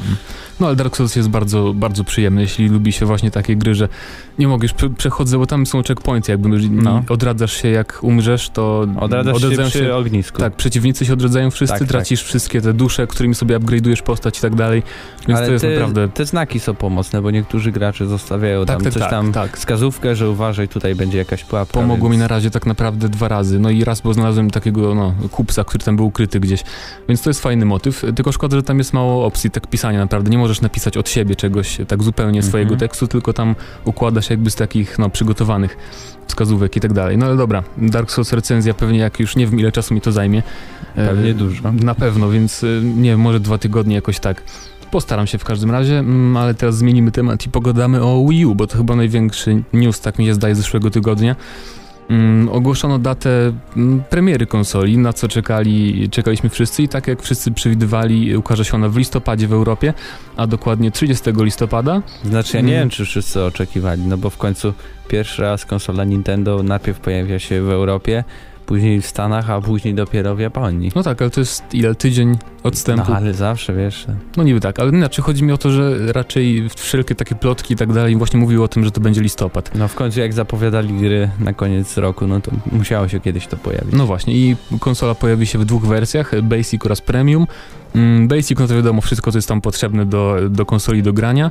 Mm, Natomiast wersja Premium będzie wzbogacona, właściwie jedyna taka istotna rzecz, która wschodzi w skład tego Premium to abonament, który da nam 10% zniżki na kupowanie gier y, w sklepie internetowym. y, No właśnie Nintendo Network Premium i to będzie chyba subskrypcja do 2014. Tak, jak dokładny się rok, kupi. jakoś w grudniu 2014 się skończy ten abonament. Tak, tak, dokładnie. No, ale nie będzie to nic takiego, bo multi, to chyba tak mi się wydaje, skoro abonament jest tylko na zniżki, to znaczy, że multi będzie darmowe, nie będzie żadnego takiego No abonamentu. miejmy jak- nadzieję. Ta zniżka to 10%, więc też nie jest jakaś oszałamiająca. Tak jest, a ceny, ceny konsoli, jeżeli, jeżeli byśmy chcieli przeliczać, chociaż nie wiem, czy warto przeliczać, ale chyba tak, to... Znaczy już są w Move.pl i w Ultimie i to jest basic wersja kosztuje 1300 zł, dokładnie 1294, coś takiego. Tak jest. A Czyli wersja edy- biała, basic jeszcze tak, powiedzmy, a premium jest czarna. A premium kosztuje no 1500 zł Mhm. po prostu. No więc coś jak, no jak i w te wszystkie konsole, jak się Czy ukazywały. ja się tylko zastanawiam, mm, jak to będzie z tym dyskiem, bo tam podstawowa ma 8 giga, a ta mm, premium ma 32. No to okej, ta premium jeszcze może być, ale jeśli gry będą się instalowały na konsoli, Nie to sądzę. może z początku te pierwsze gry nie będą, bo konsola jest w miarę mocna. I te dyski mają dużą pojemność e, z grami, więc No a ile mają? e, 30 prawie giga chyba. Nie, Nie ja tu mam, dokładnie. że dyski z grami mieszczą 25 GB danych, odczuć z prędkością 22. No to A? przecież y, dyski na PlayStation 3 to 50 giga, a też się instalują. Ale bo zależy od, od, od, od odczytu. Wiesz co, nie No pamiętam tak, jak to ma może- PlayStation 3, ale tutaj też nie, nie wydaje się. Ale może to też zależy jakoś, nie wiem, od, od technologii, w jakiej został wykonany jakiś dysk, czy coś takiego, czy to się ma No, instalować, czy nie. prędkość odczytu o to chodzi, bo No wtedy więc- na PlayStation nie jest instalowana, dlatego że jest mniejsza prędkość, więc żeby był szybszy No, w dostęp każdym do razie tych tekstur, to, to, to wiadomo, musi być na dysku. Ja należę do tych ludzi, którym y, wystarcza bardzo mało, bo mm, no nie wiem, jak ściągam jakieś demo, mam niby ten dysk 320 w PS3, ale wykorzystany mam chyba, nie wiem, z 5-6 giga, bo tam praktycznie nic nie mam. y, Ale naprawdę, na, na przykład ja na, mam 80 GB PlayStation 3 i mi zostało jakieś 6, bo mam zainstalowane tak, Borderlands pierwsze, ze wszystkimi dodatkami to jest już około 12 GB, Battlefield y, 3, który też chyba po zainstalowaniu ma około 10 GB i, i jeszcze, nie wiem, tam mam Infamousa i tak dalej, te wszystkie gry i, i naprawdę No nie no to zależy od tego, jak Jakoś będzie z mi instalacjami gier. po prostu nie mam miejsca, więc zastanawiam się, bo to nie jest bardzo dużo, przecież dyski są tanie, chociaż nie, bo tutaj będzie SSD, więc te bardzo szybkie dyski, więc to więc No to właśnie. jakby wskazuje też, że, że, że będzie on do instalowania y, jakichś dodatkowych danych, no bo jak te dyski mają szybszy odczyt, no to w miarę logiczne, że tam jeśli coś będzie zainstalowane, to będzie na korzyść, chociaż no naprawdę nie wiem, no te początkowe gry to może nie trzeba będzie instalować, bo sama konsola też jest szybka, ale później to, Tak jest. to nie a, wiem. A propos gier, e, mm, 8 z nich, czy tam 9 ukaże się dokładnie w, w dniu premiery konsoli, czyli... No ja mam tutaj Ja też mam, to może ty przeczytaj. E, FIFA 13, Mass Effect Special Edition, Nano Assault Neo, nie wiem co to Ja jest. też nie. E, New Super Mario Bros. U, Nintendo Land, które będzie dołączane do każdej konsoli. Tak jak e, Tak, no czyli tego Wii tak- Fit, tak? Czy, czy, czy No, coś no. takiego. E, Rayman e, Legends, Train 2 Director's Cut, Toki Tori 2 to też nie wiem co to jest i Zombie U. Chyba z tych wszystkich gier to, to najbardziej ciekawa jest Zombie U, bo to nowa gra. No myślę, że takie A na z tych kotletów to chyba Mass Effect. E, znaczy nie wiem, nie wiem, mnie by w ogóle nie interesowało, jakbym w ogóle kupował tą konsolę, takie gry, w które już grałem. Nie wiem, czy naprawdę są ludzie, którzy jeszcze nie grali w Mass Effecta na niczym, nie, no nie wiem, nie, nie wiem, czy to się jakoś strasznie dobrze sprzeda na tej konsoli. Tak samo jak Batman na przykład, Arkham Asylum. No ale tam jakieś nowe feature'y będą. No niby tak, ale dla samych feature'ów, wiesz, kupować grę. Ciekawe jeszcze, jakie będą ceny gier, czy powyżej 200, czy tak... Pewnie no, tak. Nie, no już jest y, na Amazonie chyba amerykańskim mm, 60 postulują dolarów? 40-60, a A, no większości to- jest 50-60, Czyli więc na standard. pewno standard będzie 200 zł każda gra. No, ale jeszcze lista gier, które ukażą się w tak zwanym launch window, które właściwie chyba trwa nawet do marca przyszłego roku, bo Aliens Colonial Marines na przykład ma się ukazać w lutym, jakoś połowie lutego, więc przyjmujemy, że to właśnie ten okres e, jakby okna otwierającego, okres startu będzie trwał całkiem długo. Więc poczekamy na przykład na Darksiders 2, na Epic Mickey 2, e, na NBA 2K12 czy 13, przepraszam, na, tak, na Ninja Gaiden 3, E, no i tam na masę innych produkcji listę możecie znaleźć w sieci, nie wiem.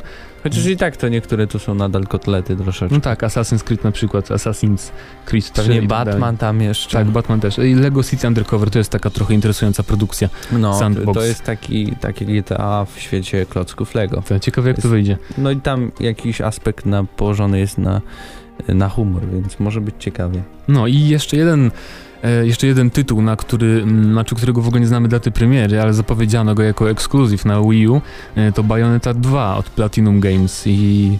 Co jest e, zastanawiające. Ja się bo... smucę trochę, no bo nigdy nie planowałem kupować Wii U, bo jednak większość tytułów e, takich typowo nintendowych, no nie wiem, bo oprócz Zombie U i oprócz tego Raymana, który tak średnio mnie interesuje, no nie ma takich jakby no ekskluzywów, wiesz, są raczej takie typowe dla Nintendo, znaczy, Mario i tak no dalej, właśnie, pewnie to Zelda zależy wyjdzie. jaki jest gracz, no ale Więc ja na przykład... Bayonetta jest takim, no nie wiem, takim tytułem, który też by warto jakby się pojawił na PlayStation 3 i, i na Xboxa, no ale tak, były no. plotki, że jest anulowana Bayonetta, więc może Nintendo położyło kasę, no to nie ma się co dziwić. No Choć nie, może też, tylko... E, wiesz, w późniejszym czasie może też się pojawić na innych platformach. Może, ale nie wiem, bo nie kojarzę żadnej gry, bo to będzie wydawać Nintendo, nie? A nie Sega. I nie kojarzę żadnej gry Nintendo, która się ukazała na innej platformie niż platforma Nintendo. Więc, no nie wiem, mam nadzieję, że kiedyś tam w przyszłości ukaże chociażby na tych, nie wiem, nowych konsolach od Sony i, no, i Microsoftu może. No bo nic, jedynka... musisz poczekać na emulator na PC, ta, ta Nintendo ta. Wii U. Już na pewno w pierwszym dniu się pojawi. E, bo Bayonetta to jedna w ogóle z moich ulubionych gier ostatnich lat, czy tam 2010 na pewno, w którym się ukazała. I no szkoda, że nie zagram w sequel, chociaż też nie wiem, no może jeszcze do premiery jest tyle czasu, że może tam coś się pozmienia. Może dostaniemy do, do redakcji Nintendo U, to o, sobie to byłoby rozwiązanie. No Nintendo nas Polska tak lubi, więc może, może. No, ale takie ogólne no, to nasze ogólne odczucia już chyba przedstawiliśmy tutaj, więc nie wiem, czy... No, ja też dużo się wysłowiłem pod tym newsem, który pisałeś, tam. Trochę mnie zjedli, trochę ja innych zjadłem, ale... No, ale w każdym no, nie razie... wiem, no Nintendo raczej nie jest konsolą dla mnie, ja, ja wiem jak ona, chyba, że coś się zmieni od Gamescomu, ja wiem jak ona wygląda, e, z jakich materiałów jest stworzona wiem jakie gry są i, i, jak one są jeszcze niedopracowane na nią. Naprawdę dropy w, w Mass Effectie trzecim, czy, czy znaczy Mass Effecta nie widziałem, ale dropy w Batmanie czy, czy Zombie U to naprawdę dziwne. Tym bardziej, że na przykład ona ma 2 GB RAMu, z czego 1 GB dla gier. No to jest nie wiem, dwa razy chyba więcej niż PS3, bo PS3 ma 512, czy nawet więcej, bo PS3 ma 512 ogólnie Ogó na pół na 256 powiedzmy, że ma dla gier, no, no. to Xbox ma troszkę więcej, dlatego też czasem gry lepiej wyglądają. Tutaj niby gigabajt, wszystko powinno być dobrze. Ale niestety, no nie wiem, może po prostu znaczy, twórcy no, jeszcze nie znają tej, tej konsoli. Na targach były jakieś tam alfa buildy czy coś takiego. No ale... Ja nie wiem, tak, naprawdę. Przekonamy się Muszę zobaczyć jak, jak, jak wyjdzie po prostu konsola.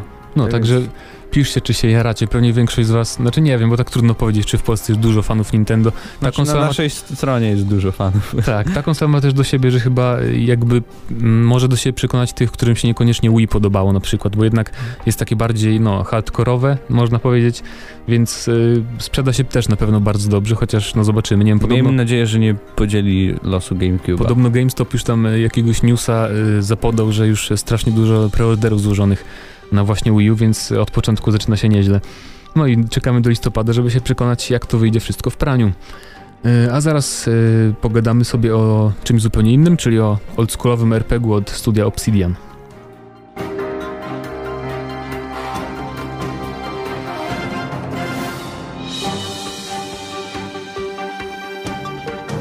Zeszłym tygodniu właśnie Obsidian Entertainment rozpoczął taką akcję, jakby odliczanie do zapowiedzi nowej gry, y, jakiś tam projekt X na początku to się nazywało mm, i pierwszego dnia y, na tej stronie głównej studia była liczba 4, tam zawinięta w jakiegoś węża.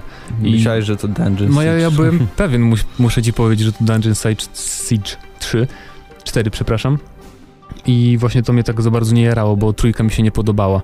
Nie wiem czemu, w ogóle z tej serii tylko jedynka mi się podobała, może dlatego, że była czymś takim nowym trochę, bo to był taki hack and slash e, w 3D, to był chyba jeden z pierwszych e, z takich właśnie e, z taką kamerą i tak dalej, hack and slashy. No ale dobra, okazało się w każdym razie, że to nie będzie Dungeon Siege, nowa część, mm, lecz tytuł roboczy tej gry to projekt, projekt Eternity. Czy tam Project Eternity, projekt Wieczność no i to będzie, jak mówią twórcy, mm, połączenie najlepszych tych kultowych RPGów oldschoolowych, czyli e, Baldura, Tormenta A ja to mam i Icewind do, Dokładny taki cytat. E, studio zamierza połączyć eksplorację z Baldur's Gate z intensywną walką z Icewind Day oraz poruszyć dojrzałe tematy i wywołać emocje, takie jak w Planescape Tournament. No, także mm, ja się bardzo cieszę, bo mm, Chociaż tyle tych gier, znaczy takich właśnie oldschoolowych RPGów tyle powstaje, że jeszcze żadne się nie ukazał, więc trochę no taki jest niedosyt. Ja, ja bo... się zastanawiam, jak nagle tak wszystkie naraz wyjdą i po prostu niektórzy z, z, no tak. oldschoolowi gracze po prostu nie będą wiedzieli w co zagrać. Znaczy wychodzą takie jakby trzy takie główne mi się zdaje. Wasteland 2, ten taki y, falutowy RPG oldschoolowy, y, on się chyba ukaże jakoś pod koniec tego roku niby, albo na początku przyszłego. Mm, nowa część serii y, Divinity Original Sin też będzie takim oldschoolowym RPG-iem. E, no i właśnie projekt Eternity, który mam już zebrał chyba, e, bo tam cel zbiórki na Kickstarter. Na ja dzisiaj patrzyłem, było już tysiąc, y, milion dolarów dwieście. No, czyli Rano przynajmniej. A założyli sobie, że zbiorą, chcą zebrać 100. milion i sto tysięcy. No, więc już jest. Więc no szaleństwo, to chyba jedna, jeśli chodzi o gry, to naj, największe, najwięcej sobie założyli do zbierania jakby. Ale to, ja się zastanawiam, po co im te pieniądze? Kto teraz robi za y, milion dolarów grę? Teraz gry mają naprawdę po 300 milionów dolarów, więc nie wiem, co oni zrobią, bo to... No coś muszą mieć zaplanowane. No, no dobra, ale ja, ja no, jeśli stawiają przed sobą takie... Y, takie wymagania i no nie wiem, no po prostu na co te pieniądze? Na, na na wydawcę pójdą, że oni sami to wydadzą, nie, czy, nie czy sądzę. co? No to... Nie no, właśnie no, może oni to chodzi. mogą zrobić tę grę, czy, czy to miało być, nie wiem, jakimś takim gestem, że Jasne, zobaczyć... Że mogą, ale nie, nie, bo to nie o to chodzi, mogliby zrobić, ale ktoś musiałby im tą grę wydać, a może ktoś by nie chciał wydawać właśnie takiej produkcji, przynajmniej ja tak to zrozumiałem. No i co, oni sami stworzą taką sieć sobie normalną... Nie, no znaczy... sami, sami wydadzą grę, po prostu ona na pewno się nie ukaże w pudełkach, Aha, tylko, no, chyba, tak. tylko mm, te pieniądze pójdą na wydawanie gry na Steamie i tak dalej. Więc, no bo oni tam gdzieś tam mówili, że wydawcy nie chcą inwestować w ryzykowne y, jakby marki czy coś takiego, więc nie wiem, czy jakiś tam, y, kto wydawał Dungeon Siege'a 3 i w ogóle gry Obsidiana. Nie Jezu, pamiętam. Nie pamiętam też. No, to nie wiem, czy by się porwali, y, ale na przykład Wasteland 2 też 900 tysięcy kosztował, znaczy zanim założyli sobie twórcy, więc to nie jest, może chcą, nie wiem, voice acting, tam to też kosztuje i tak dalej, i tak dalej. To nie chodzi tylko o grafikę, że to będzie jakieś No tak, ale mi się wydawało zawsze, że trochę więcej to kosztuje i więcej kosztuje przy produkcjach AAA, ale no, ja no tu nie wiem, może jakoś... Spostrzegłem się, proszę, że mam tu cytat nawet, e, że będzie, będą robić tą grę tak, jak kochają robić, bla, bla, bla i co więcej, nie musimy iść na kompromisy z wydawcą, więc to jest pewnie jakiś, no, e, punkt taki e, główny tej zbiórki kickstarterowej, a poza tym no nie wiem, nie ma w tym nic złego, nie, bo płacisz i sobie rezerwujesz nie, no ja się grę tak bardzo naprawdę, cieszę, więc... no nie? No, tak, Ale szczególnie... i tak trzeba będzie ją kupić. Więc to nie jest tak, że dostajesz darmowy egzemplarz. Nie, nie, jeżeli płacisz to minimalne coś tam, to już sobie rezerwujesz. Tak jest w każdej kickstarterowej zbiórce. 25 dolarów jest bodajże mm, w tej grze, e, w tej zbiórce konkretnej i już masz zaklepaną kopię dla siebie. Jak, jak, jak, jak, zapłacisz 10, czyli mniej niż jest ta wymagana minimalna, to wtedy musisz ją jeszcze kupić. No tak, ale jak zapłacisz 125, to już masz kupioną grę, więc no, to nie jest tak, że te pieniądze jakoś idą nie wiadomo gdzie i potem jeszcze musisz kupować. To było trochę chamskie. No, ale w każdym razie ja się cieszę, bo trochę brakuje takich produkcji. I wy się wypowiadajcie, czy nie wiem, czy tęsknicie za takimi grami jak Baldur's Gate czy Torment. Yy... No w sumie jeśli to wypali, to to nie może wydawcy spostrzegą, że nadal są gracze, którzy, którzy chcą w takie coś grać, więc może być ciekawie. No, nie? bo myślę, że. Mało gier RPG, które mają nadal aktywną pauzę. Tak, bo myślę właśnie, że jak się te już gry z Kickstartera ukażą, bo na razie nie wyszła jeszcze żadna z tych RPGów takich zapowiadanych, to może wydawców coś tam ruszy i zaczną bardziej pomagać twórcom, co może wyjść na dobre, a może wyjść na złe, bo nie wiem płatne dodatki i tak dalej, raczej nie spodziewałbym się do tych gier y, z Kickstartera, a jak później przejdą, przejmą tu wydawcy różni, to może być różnie. No dobra, mm, ale tyle na ten temat i za chwilę pogadamy o, o cyfrowej rewolucji, w cudzysłowie, od CD Projektu.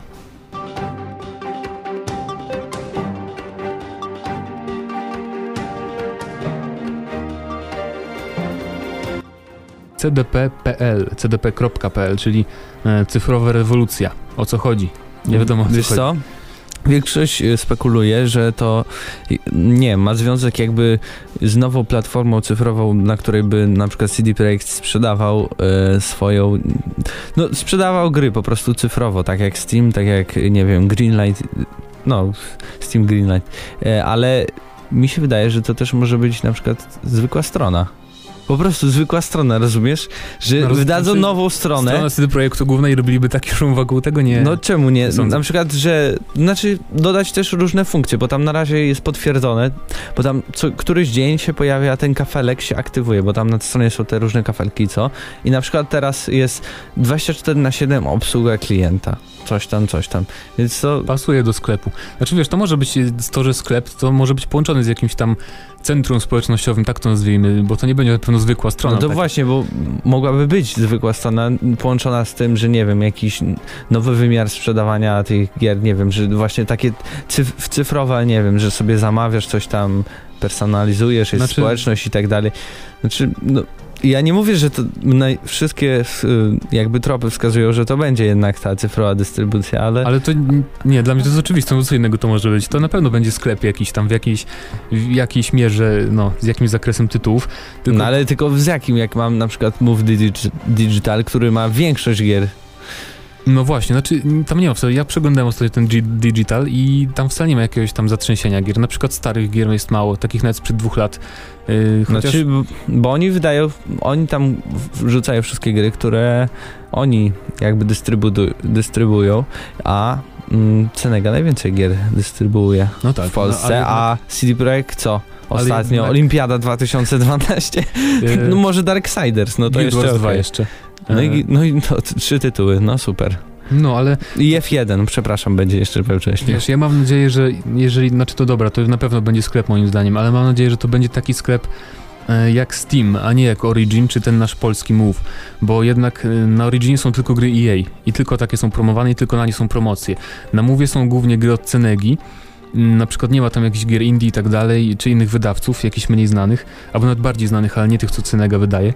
I mi się marzy coś takiego, mm, taki polski Steam, żeby tam były, wiesz, każda gra, żeby tam była, nie tylko y, taka, którą wydaje CD Projekt, bo to by nie miało sensu moim zdaniem.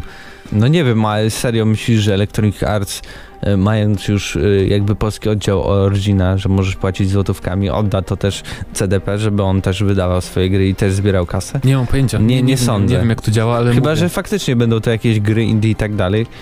E, Ale stare gry nie będą to na pewno, bo mamy Goga, więc No czy wiesz, nie chodzi mi o aż tak stary, tylko na przykład nie sprzed dwóch lat jakieś, bo y, takie też czasem można kupować i można robić z nich promocje fajne. E, No bo tak, Steam jest bardzo fajny, wszystko jest super i w ogóle, tylko ceny tam są niefajne dla Polaków przynajmniej. no dla wszystkich są, bo tam są z kosmosu, one są większe niż Nie, e, no co ty. są większe niż y, gier w pudełkach. Chociaż oczywiście ma zarobiste promocje są raz na rok i wtedy się naprawdę opłaca, nie? Ale tak to Ale mówisz o kim, bo przecież... o Steamie. Mm, No ale tam No, premierowe, nie wiem, premierowe... 60-50 euro. No to co to jest? Co ty masz za 60 euro? Kiedy ty ostatnio zaglądałeś? Nie, no Black Ops 2 chyba był za Borderlands- 50. A, Black Ops, tak, to jest wyjątek. E, Borderlands co? 2 można sobie teraz kupić za 30 parę euro w preorderze, więc e, to jest mniej niż, bo PC-towe gry na zachodzie kosztują 49 zawsze euro w sklepach takich A w normalnych. Polsce jeszcze taniej kosztują. Znaczy no w W Polsce... sklepach. Właśnie, więc, więc właśnie to, mówię. To jeszcze musiałoby być taniej, więc Właśnie się mówię- zastanawiam, czy mówię to, właśnie, że chodzi mi tak o Polskę. było. że nie opłaca mi się kupić w preorderze Borderlands 2 y, teraz, bo to wyjdzie i tak mnie drożej niż bym kupował w Polsce. Natomiast y, komuś na zachodzie się opłaca kupić w preorderze grę na Steamie, bo zapłaci taniej. Y, w Rosji też mają ruble na Steamie, Polskę olali, nie mamy złotówek, więc Rosjanie też mają fajnie i ostatnio coś tam zablokowali, że nie można sobie tworzyć kont jakiś tam y, z zakłamanym IP, żeby kupować właśnie w rublach, bo niektórzy tak robili, bo to wychodziło taniej niż by kupować nawet, nawet na złotówki. Więc mówię, mi się marzy coś takiego. Jedyne, co ma sens, jeśli chodzi o cyfrową dystrybucję, jakiś nowy sklep, to jest coś, gdzie będę mógł sobie kupić nowe premiery w cenie co najmniej takiej, jakbym sobie kupił w sklepie, bez przesyłki. No oczywiście Czyli- to by było fajnie, tylko ja nadal się zastanawiam, jakie to by gry były. No, Naprawdę, ja, ja nie wiem co. CD Projekt naprawdę dużo nie wydaje. No okej, No tak. może jeszcze wziąć od Techlandu coś tam, e, nie wiem, jakichś innych wydawców gry, ale tak, tak więcej to, to No, nie wiem, nie naprawdę. ja nie wiem w ogóle, jak to działa, nie czytam jakieś prawa, coś tam, coś tam, bo Mm, nie bo- no, oczywiście mogą chyba postarać się, żeby na przykład gry Electronic Arts e, wziąć, ale czy, czy będą tańsze niż na Originie? Nie sądzę. No nie wiem, no zobaczymy, musimy poczekać do października bodajże, bo wtedy ma odbyć się konferencja. E, No bardzo projektu. tajemniczo to wszystko wygląda. Tak, Jeszcze właśnie. ten taki dziwny filmik dali e, z ładującym się takim A, to poziomem była taka jakby. historia, wiesz, że No. pierwsza rewolucja Wiedźmin, tam super wydarzenie, drugi Wiedźmin, coś tam, coś tam i że to CDPPL to będzie takie nowe, wielkie wydarzenie na miarę właśnie tych naj, najlepszych gier CD Projektu. No nie wiem, zobaczymy. jeszcze tam ktoś spekulował, że to jeśli to by była strona, to może w ogóle taka zmiana wizerunku CD Projektu, że bo wiesz, masz CD Projekt, jakby projekt, że coś w fazie beta i tak dalej, a z, usunięcie tego CD Projekt i danie, że to CDP, nie wiem, jakąś nową No re, renomę możliwe, no. i tak dalej, więc też tak jakby myślałem, że coś takiego mogłoby być, ale no nie wiem, musimy poczekać, bo to naprawdę tajemniczo wygląda. Tak jest, także do października i jak już wszystko się wyjaśni, to znowu pewnie o tym trochę pogadamy, jeżeli będzie tego warty, bo no, powiedziałem o co mi chodzi i czego oczekuję od tej y, rewolucji w cudzysłowie. E, kończymy już na ten temat rozmawiać i za chwilę powrócimy też e, z cyfrową dystrybucją, pogadamy o Steam Greenlight.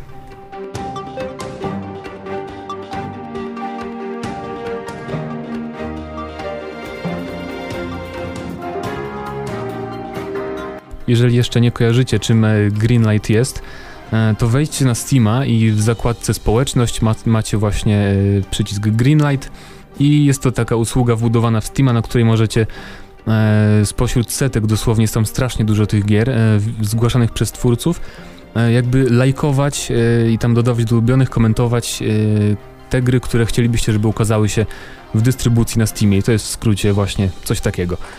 Mm, I znamy pierwszą falę gier wybranych przez użytkowników e, i są to Black Mesa, Cry of Fear, e, Dream, Heroes and Generals, Kenshi, MacPixel, czyli polski projekt, e, bardzo specyficzny, e, projekt Zomboid, e, Routine i Towns. No i No More Room in Hell. O proszę, to miałem niepełną listę. No i co ciekawe, mm, połowa z tych gier to są darmowe gry, nawet nie free to play, tylko wiesz, y, bez mikropłatności, że po prostu ściągasz i grasz, czyli to jest takie mm, dobry znak, że Steam... Znaczy to też jest dziwne, bo Steam każe zapłacić 100 dolców, jeśli chcesz wygrać. No, ja, no to ja nie wiem, jaki interes ma w tym twórca. Widocznie jakiś mają, żeby za darmo grę publikować. No nie wiem. W każdym razie, między innymi... Znaczy ja się zastanawiałem, bo ten y, Cry of Fear, którym wspomniałeś, to Taki był wcześniej mod do Half-Life'a i, i, i Valve y, nie chciało go wydać w ogóle. W ogóle nie spodobało im się, jak jeszcze nie było tego głosowania graczy, tego Greenlighta, ale y, no nie wiem. No jak widać, fani mają wpływ No na to właśnie, wszystko i, i Valve ugina nogi, to jest, więc też, to, też jest, fajne. To jest też wygodne dla Valve, bo nie musi sam decydować. Ciekawe, czy to się sprzeda, czy to, czy to wrzucić, czy tamto, bo sami gracze im powiedzą, czego chcą i że to się na pewno sprzeda, że tam ściągnie ileś tam razy. E, No właśnie ten Cry of Fear jest przykładem takiej darmowej gry, bo to jest horror taki... Trochę jak amnezja, że tam y, mało walczymy, ale będziemy się głównie bać i krzyczeć przed monitorem. Trailer tej produkcji jest taki właśnie zbudowany z, y, z momentów przerażenia graczy w tej grze. E, Heroes and Generals to jest taka też, y, na którą ja zwróciłem uwagę, gra. E, MMO FPS, e, druga wojna światowa, tam Normandia i tak dalej, że Niemcy i Amerykanie. I to jest takie połączenie strzelanki z, ze strategią, że jak chcesz, to możesz wchodzić do tej gry i masz taką jakby mapę, jak, trochę jak w Total War, I że możesz sobie normalnie grać, wiesz, tam na froncie jakimiś pionkami, ale też w dowolnym momencie możesz e, wskoczyć jakby do jakiejkolwiek bitwy, którą rozgrywają ci, którzy grają w tym trybie strategicznym i grać normalnym żołnierzem jak w FPS-a, więc to jest ciekawy, ciekawy pomysł, więc i też będzie free to play, więc będzie można zawsze spróbować. No i MacPixel, polski ślad. Widziałeś tą grę w ogóle w akcji? Y, Wiesz co, nie, nie. Widziałem tam kawałek jakiś, coś, co, dziwnie to wyglądało. Tak, to jest taka strasznie dziwaczna przygodówka, yy, taki pastisz trochę, że klikamy we wszystko i musimy sprawdzić, co się będzie działo. Jakiś właśnie, nie pamiętam jak się nazywał ten pan, polski w każdym razie producent, jeden twórca, który stworzył tą grę. Yy, No i widocznie lu- ludziom się spodobało, Ym, ale sam, sama w ogóle ta usługa Greenlight moim zdaniem bardzo fajny pomysł, bo na Steama wskoczą no, jakieś interesujące produkcje i no i przy okazji twórcy mogą się promować przez to, że Jak jakiś człowieczek zobaczy, o podoba mi się to, napisze komentarz, tam pokaże znajomym, żeby też zobaczyli co to za gra. Więc to jest wygodne chyba dla wszystkich tak naprawdę. No, tylko właśnie tu jest zastanawiające, jeśli gra jest za darmo, a twórca jeszcze musi zapłacić s- y, 100 euro, 100 dolarów, nie wiem już dokładnie. Znaczy wiesz, 100 na, na początku było za darmo, ale No przez tak. trollowanie i- idiotów, którzy No. robili gry o penisach i o Hitlerze, to Steam postanowił wprowadzić. No to w sumie logiczne, nie? Znaczy wiesz, myślę, że może dla takiego jednoosobowego twórcy e, to faktycznie jest trochę dużo, ale na przykład jak już jakieś tam małe studio, to chyba 100 dolców to nie jest dla nich jakiś majątek, więc No nie. zawsze to jest jakieś zabezpieczenie dla Valve przed spamem i tak dalej, więc... e, No, twórcy ładnie mogą się wybić na takim czymś, pokazać, że, że coś potrafią i nie wiem, stworzyć studio, znaleźć wydawcę, no właśnie, os- w ogóle, producenta. w ogóle Steam ostatnio szaleje, bo najpierw ten Green Light, a teraz jeszcze y, w fazę bety wszedł ten e, ta opcja Big Picture, że możesz sobie Steama wygodnie obsługiwać na telewizorze, jak podłączysz kompa. Chociaż nie wiem, zjecha, zjechano mnie za, za pewien taki komentarz, że, że nie chciałoby mi się przynosić kompa, wiesz, podłączać do telewizora i tak dalej, i tak dalej. Mm, Nie wiem, czy naprawdę tylu graczy ma y, taki wygodny dostęp y, do telewizora, żeby sobie komputer podłączać, przenosić i zanosić i tak dalej. No niektórzy mają- w salonie. No nie, mój kolega na przykład y, stoi u niego monitor, a obok telewizor, żeby sobie na przykład oglądał na łóżku telewizor, a czasem podszedł do kompa, więc to tak naprawdę u niego No tak, jest no tak, y, 50 centymetrów od komputera, Jakbym miał w więc... tym samym pokoju, to tak, to rozumiem, ale wiesz, cały ten zamysł i reklamacja tego Big Picture to było coś takiego, że e, do salonu sobie przynosisz e, i w ogóle tam wygodna obsługa padem i tak dalej. Więc e, niektórzy mówią, że Steam próbuje walczyć, znaczy Valve próbuje walczyć jakoś z konsolami, ale ja tego tak zupełnie nie widzę. Po prostu kolejne udo- udogodnienie dla tych, którzy mm, mają pecety w salonie, czy tam mogą sobie wygodnie podłączać i tak dalej. Też fajna opcja za darmo i każdy może zapisać się do bety i sprawdzić jak to działa. Mm. Także ale gadaliśmy o Greenlightie, więc jeszcze na koniec polećmy, że zaglądajcie na tego Steama, bo na No i przede znajdziecie- wszystkim Black Mesa przecież wyszło tyle lat, czekaliśmy. E, Wyszła, ale jeszcze nie wyszła na tym, na, na Steamie. Nie wiem jak to działa i właściwie czemu nie, bo pewnie tam jest jakiś termin premiery tych gier z pierwszej fali Greenlight, ale na razie Black Mesa ukazała się tylko na oficjalnej stronie. Właśnie muszę sprawdzić, kurde, nie mam czasu teraz w nic grać przez to Dark Souls. E, no tak, a to tyle o Greenlightie i chyba o wszystkim. No tak, to był 30 bodaj 9 odcinek, jeśli się nie pomyliliśmy kolejny raz. Tak, ja też mam nadzieję, że się w niczym nie pomyliłem i faktycznie kartel wyszedł na pecety. Oj, no to była wpadka, no ale dobra. Ja jeszcze małą informację, wiesz, że Eurogamer.pl będzie wychodził, Euro, Eurogamer Polska w Co ogóle. ty mówisz? Kiedy to się... No już jest y, profil na Facebooku i tam wstawiają jakieś śmieszne elementy z historii gier komputerowych od dawnych czasów do teraz i, i no nie wiem, ciekawy mnie kto będzie Bardzo nadzorował fajnie. tym, tą oddziałem ten y, Eurogamera, W no sumie bo czeski już jest, więc nie, nic dziwnego, że na po no dużo jest niemiecki i tak dalej, może panowie z niezgranych, bo oni odeszli, teraz No nie nic wiem. nie robią. Ja mam nadzieję, że ciekawe by było. Fajnie, mam nadzieję, że utrzyma poziom tego oryginalnego Eurogamera, bo to jest jedna z takich bardziej rzetelnych stron, więc no Czy- miejmy nadzieję. Mam nadzieję, że jakoś to podnieś, podnosi rangę w sumie rynku polskiego. No, e, w oczach wydawców i tak dalej, więc Eurogamer w Polsce, super. racja. Także dobrze, żegnamy się tym optymistycznym Tak. akcentem dotyczącym naszej przyszłości y, polskiej growej i widzimy się za tydzień. Był Tak. z nami, z wami, Z e, wami. Mateusz Zdanowicz. I Mateusz Widut, trzymajcie się, hejo.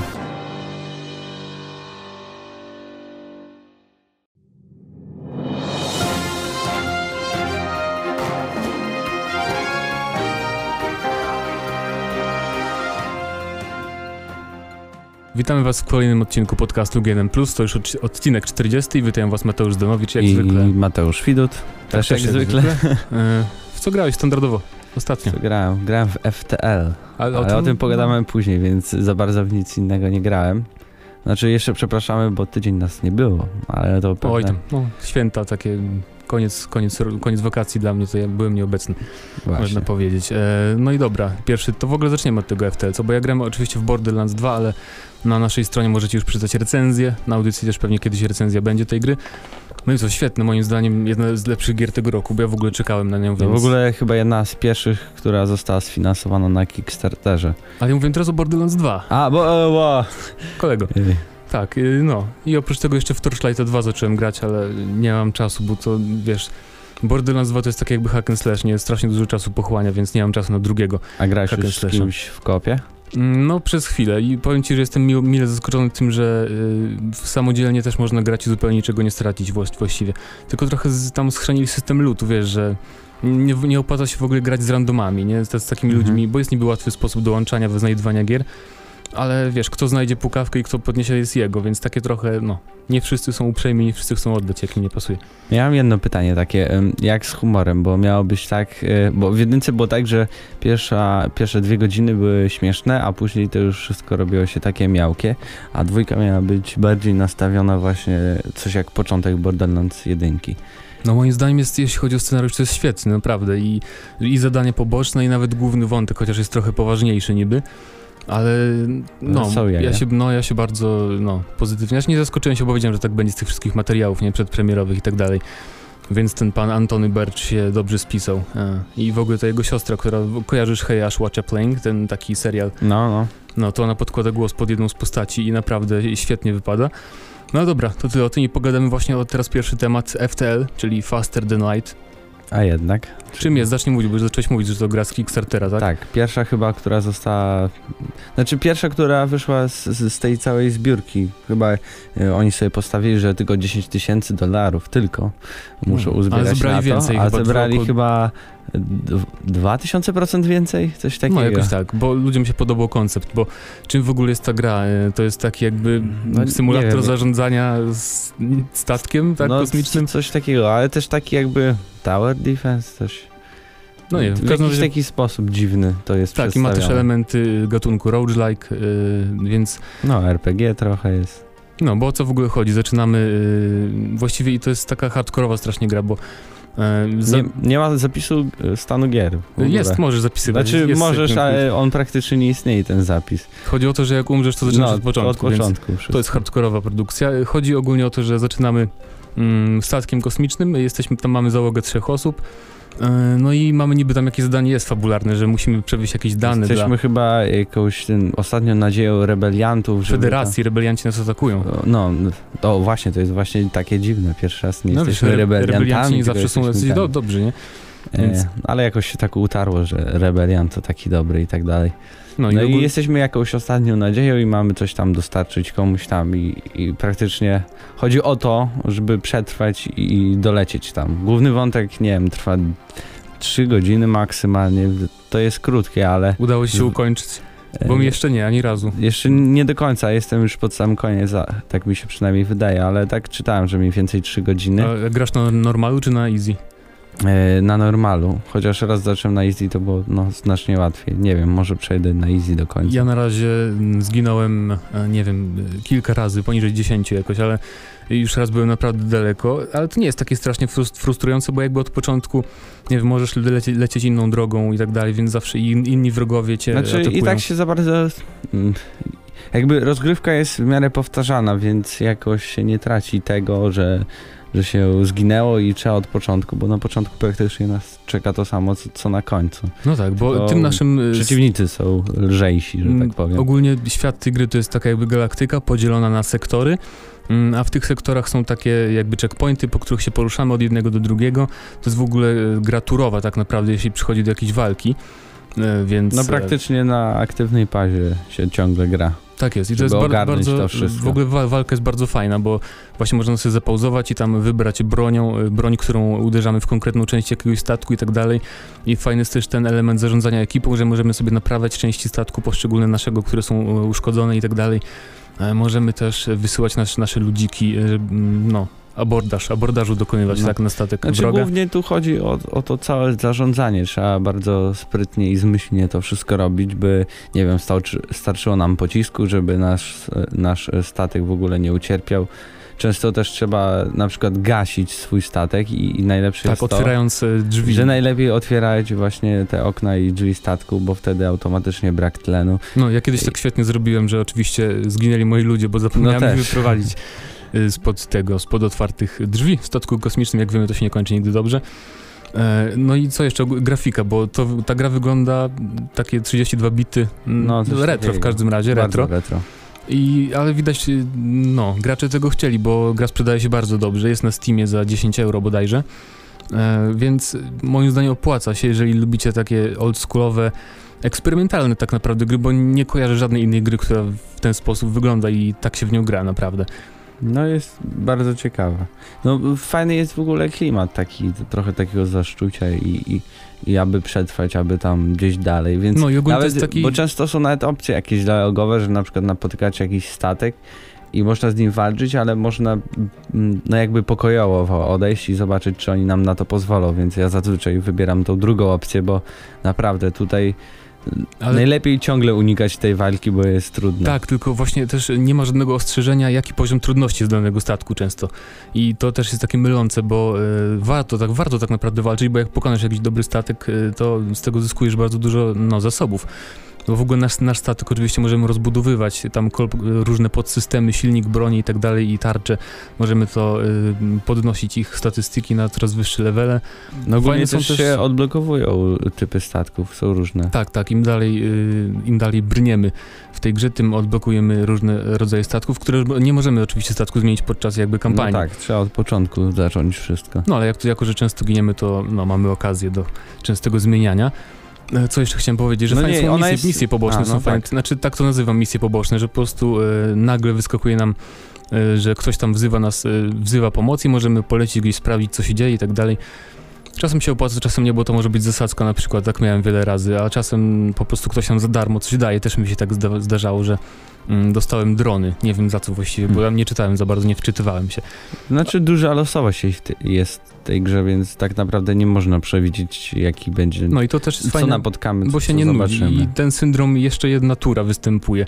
E, Nie mogłem się oderwać za pierwszym razem od tej gry, miałem chwilkę pograć, ja tam chyba 3 godziny przesiedziałem przy tej produkcji, więc no a jeśli chodzi o jakieś minusy, to szczerze mówiąc, No nie, to, to może to, że jest krótka, ale patrząc No- jakby jak, jak przebiega ta cała rozgrywka, to chyba jakoś to nie boli. właśnie i nie wiem, niektórzy narzekają, że spotkałem się z zarzutami, że e, system zarządzania załogą jest mało rozbudowany, ale mi to mi to zupełnie wystarcza, że wiesz, po prostu klik- klikasz tylko gdzie ma pójść jakiś ludzik i on już automatycznie sam wie, co ma robić. No. To jest wygodne, bo zresztą podczas walki sporo się dzieje i Dużo trzeba klikać, w ogóle duży aspekt jest położony na jakby timing na przykład ostrzeliwania, że w odpowiednim momencie trzeba wypuścić ten pocisk i ten, bo, czek- bo trzeba nie wiem, obmyśleć ile czasu minie w ogóle e, zanim się załaduje następny i w ogóle jeszcze naszych e, naszą załogę, nie wiem, tam ktoś tam atakuje, bo też teleportują się przeciwnicy z tamtego statku na nasz często, więc więc dużo się dzieje na ekranie i tak, Tak, i też Trzeba też e, pomocna. na przykład e, strategicznie myśleć, że e, bo niektóre pociski omijają tarczę przeciwnika, że na przykład żeby nie strzelać w nimi tym, co uderzy w właśnie. tarczy i tak dalej. I to są właśnie takie fajne elementy. I jeszcze co do tych przeciwników i zabijania, w ogóle rozwalania statku, to też są różne sposoby. Możemy po prostu rozwalić silniki albo bronię Ja i powoli wykańczać. y, celuję w tlen. w bo tlen. Ja wtedy, też, no. wtedy po prostu wiadomo, że ludzie ekipa- wymierają i wtedy mamy auto, automatycznie pokonany statek. Tak jest, także Faster Than Light bardzo fajna produ- produkcja, zaskoczenie i mogę polecić chyba każdemu, kto lubi eksperymentalne indie, bo tak naprawdę to jest gra indie. I a propos właśnie tej produkcji, e, jakby już nie, nie tylko o niej gadać, to y, zauważyłem, że ostatnio właśnie takie gry jakby niezależne są coraz bardziej popularne, coraz bardziej są promowane nie tylko na Steamie, ale też e, ogólnie media growe jakieś, nie wiem, 3-4 lata temu nie pisało się tyle o takich właśnie grach niezależnych bardziej, takich retro, różnych, y, no, tanich, za, które można za 50 euro kupić. Czy Więc to to jest, Myślę dlatego, że już no, schyłek tej generacji mamy konsol. Gry tak jakby te AAA mniej więcej tak samo wyglądają. Znaczy się, nie mówię, że ta sama roz... No właśnie ta sama rozgrywka, no te, te same typy. Mam Assassina trzeciego, a tak naprawdę było już chyba ze cztery no właśnie, części. i właśnie Mamy niezależnie, kolejny Call of Duty, kolej- kolejny Battlefield, nie mam żadnych nowych marek, nie mam żadnych nowych rozwiązań. Gry nie, nie wiem, lepiej nie wyglądają ani gorzej. Tak samo. Może się coś zmieni, jak wyjdzie nowa tak, generacja. czasem słyszymy, że tam e, ryzykownie wymyślać innowacje w grach takich e, AAA, bo mogą się nie sprzedać i tak dalej, a właśnie niezależni twórcy pokazują, że jakieś e, innowacyjne elementy, innowacyjne gry z różnymi fajnymi elementami, których nie ma w innych grach, po prostu dobrze się sprzedają, bo gracze jednak chcą czegoś nowego i to nie musi mieć super grafiki i, i tak dalej, więc Myślę, że też się przyczynił e, rynek smartfonów w ogóle, bo jakby coraz więcej osób, no praktycznie każdy już teraz ma smartfona, dużo osób gra. Nawet więc, ja już mam, to no jest, właśnie, to jest koniec świata. Zdenio ma. I coraz os więcej osób gra, więc gry się pojawiają, takie właśnie, takie indie, takie mniejsze, Chociaż mniej e, ambitne. Nie wiem, nie wiem, czy taki typowy gracz smartfonowy, który głównie gra tylko tam dla zabicia czasu na smartfonie, by jednak grał w takie gry jak FES na przykład, nie? Czy FTL właśnie. No ale Bo- na przykład, y, Jezu, jak ta gra się y, nazywa, jest taka na Androidzie, co się zarządza y, z własnym stu, studiem, który tworzy gry i tak dalej. Ona jest bardzo No wciągająca. wiem, Ona Dev, się- DevSim coś tam, nie E, pamiętam kompletnie, ale wiem o co chodzi. Game Dev Story, coś takiego, coś takiego. Naprawdę to, to jest super gra na Androida i też nie jest jakby taka popierdółkowata jak, nie wiem, Fruit Ninja czy coś takiego, Tak ale, jest. ale coś ambitniejszego też bardzo wciągającego. No i także i te gry niezależne na pewno będą się pojawiać jeszcze coraz częściej, tak mi się wydaje. I będą coraz właśnie bardziej popularne wśród graczy i, i dobrze, i dobrze, bo przy, może, może ci twórcy większych gier się będą czegoś uczyć, nie wiem, jakieś y, motywy będą jakby podłapywać i no nie wiem, albo chociaż zachęcą się do eksperymentowania jakichś nowych no, i implemen- implementowania nowych elementów w swoich grach i tak dalej. No miejmy nadzieję. No a teraz przechodzimy Do czego? Do Asasyna do trzeciego. Asasyna chyba tak.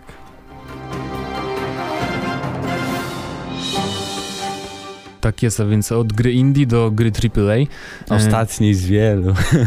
No tak, ostatni dinozaur.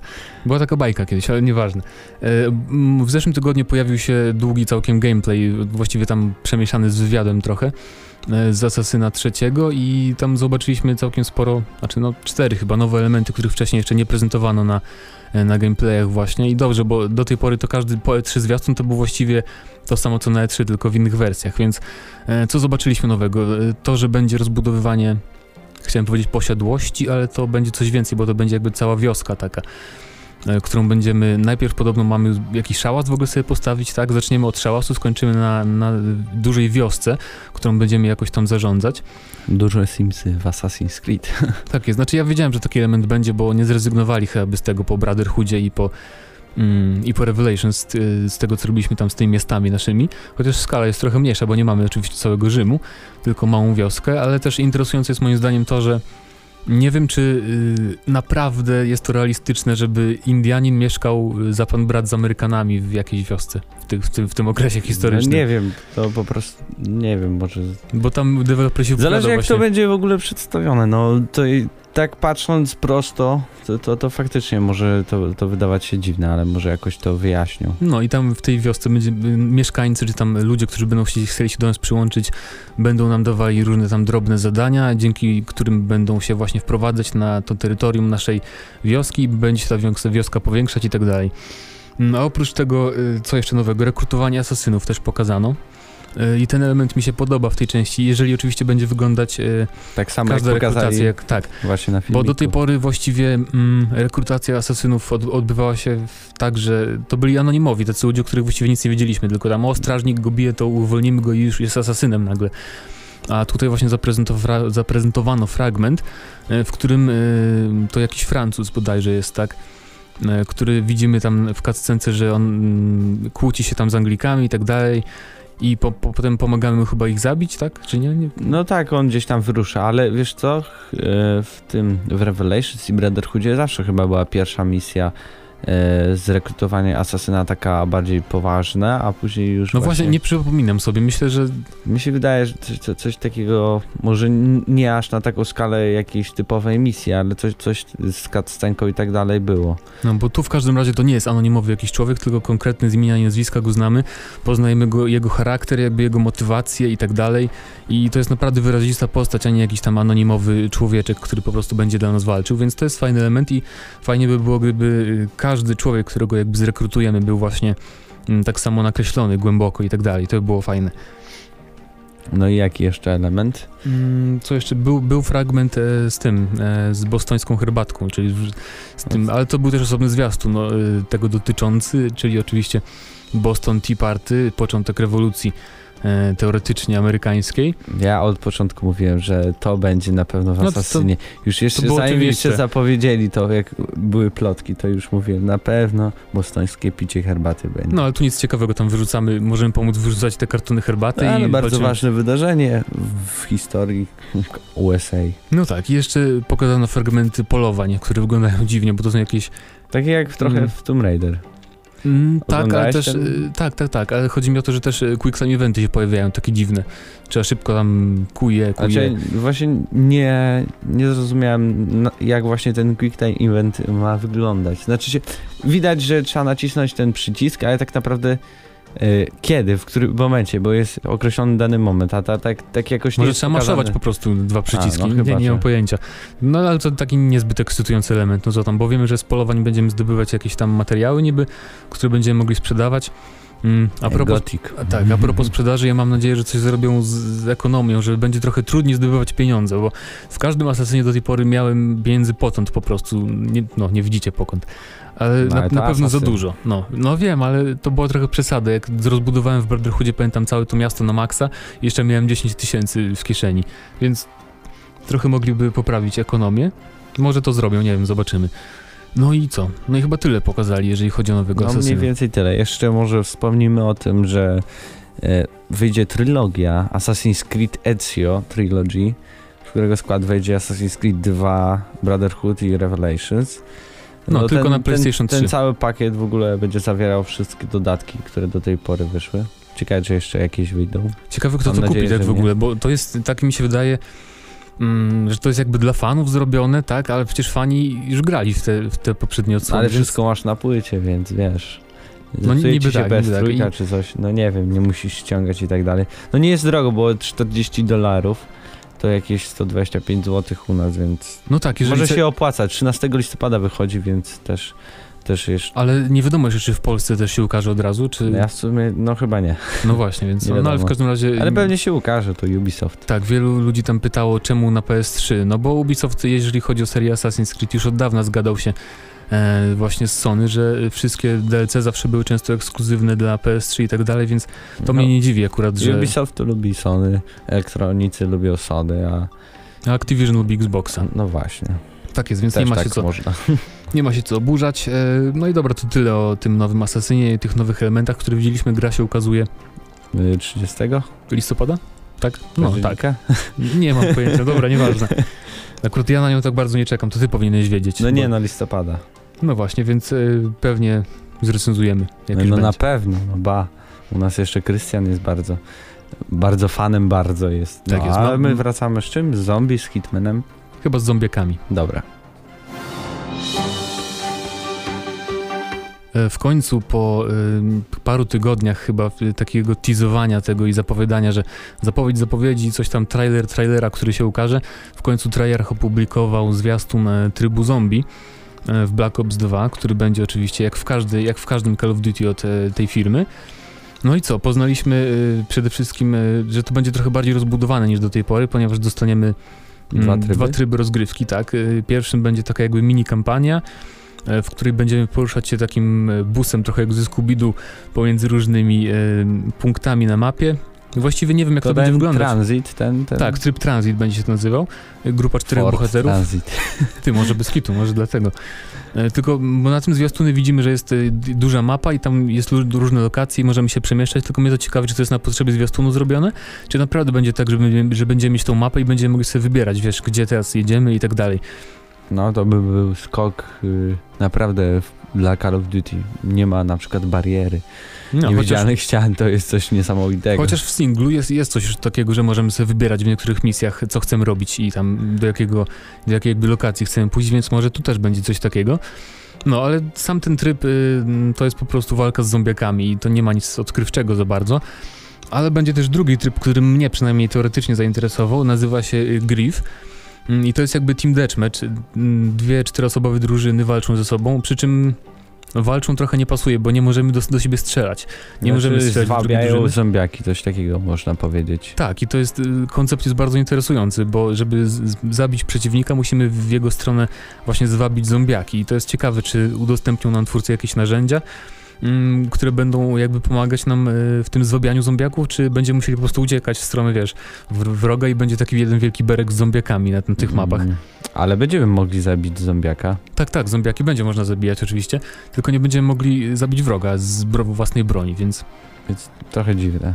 No ale może ma sens ten tryb, musiałbym to zobaczyć naprawdę. Znaczy dziwne, ale fajne, że, że coś nowego wymyślają. W ogóle Treyarch zawsze moim zdaniem w każdym swoim Call of Duty dawał coś nowego, a Infinity Ward zawsze tak raczej stonowało to wszystko i raczej dawało to samo co zwykle, bo mm, Black Ops 2 też e, w multi bardzo dużo zmian jest, na przykład e, perki będą o wiele mniej istotne, tak przynajmniej mówił twórca, że nie chcą oni, żeby e, jakby dzięki temu, że masz jakiś jeden perk, który jest overpowered, nie za mocny, e, że wszystkich pokonujesz i tak dalej, więc to jest jeden taki znaczący element. Czy powiedziałeś, że Treyarch wymyśla to, ale to Infinity Ward, wiesz, wymyśliło, że przechodzimy do współczesności i tak dalej. To Treyarch zawsze jakieś takie duperelki doprawia. Wie, ale tak się wymyśla. może wydawać, nie? Duperelki no, w World at War Zombie niby było takim właśnie duperelem, który jednak odniósł bardzo duży sukces i do dzisiaj wielu ludzi gra właśnie w, w zombie, czy właśnie w World at War, czy w tym w Black Opsach pierwszych, więc i tak samo y, Treyarch zawsze lepiej trochę traktuje PC-ty, bo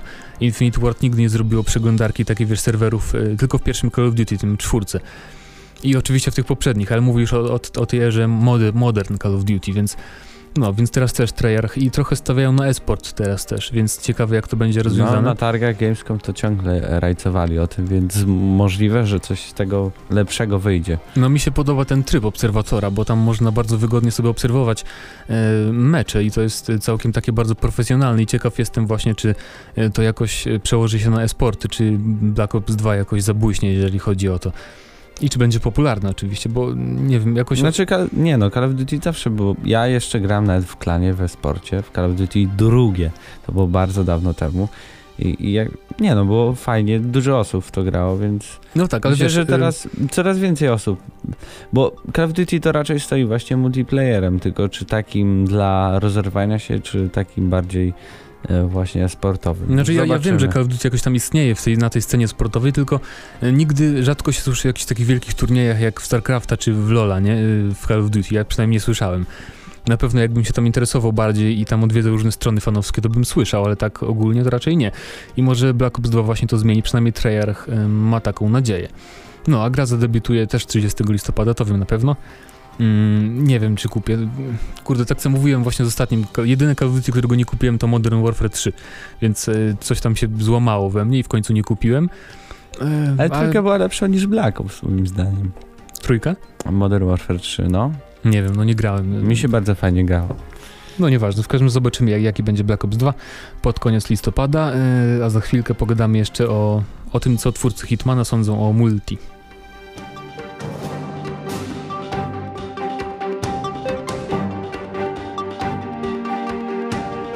Jeden z deweloperów e, ze studia IO Interactive e, wypowiedział się tam na temat e, jakby implementowania trybu multiplayer w grach wideo ogólnie, że zawsze jest to bardzo kusząca opcja. A dokładniej Christian L. Verdlam. Tak, znając się masz pewien cytat.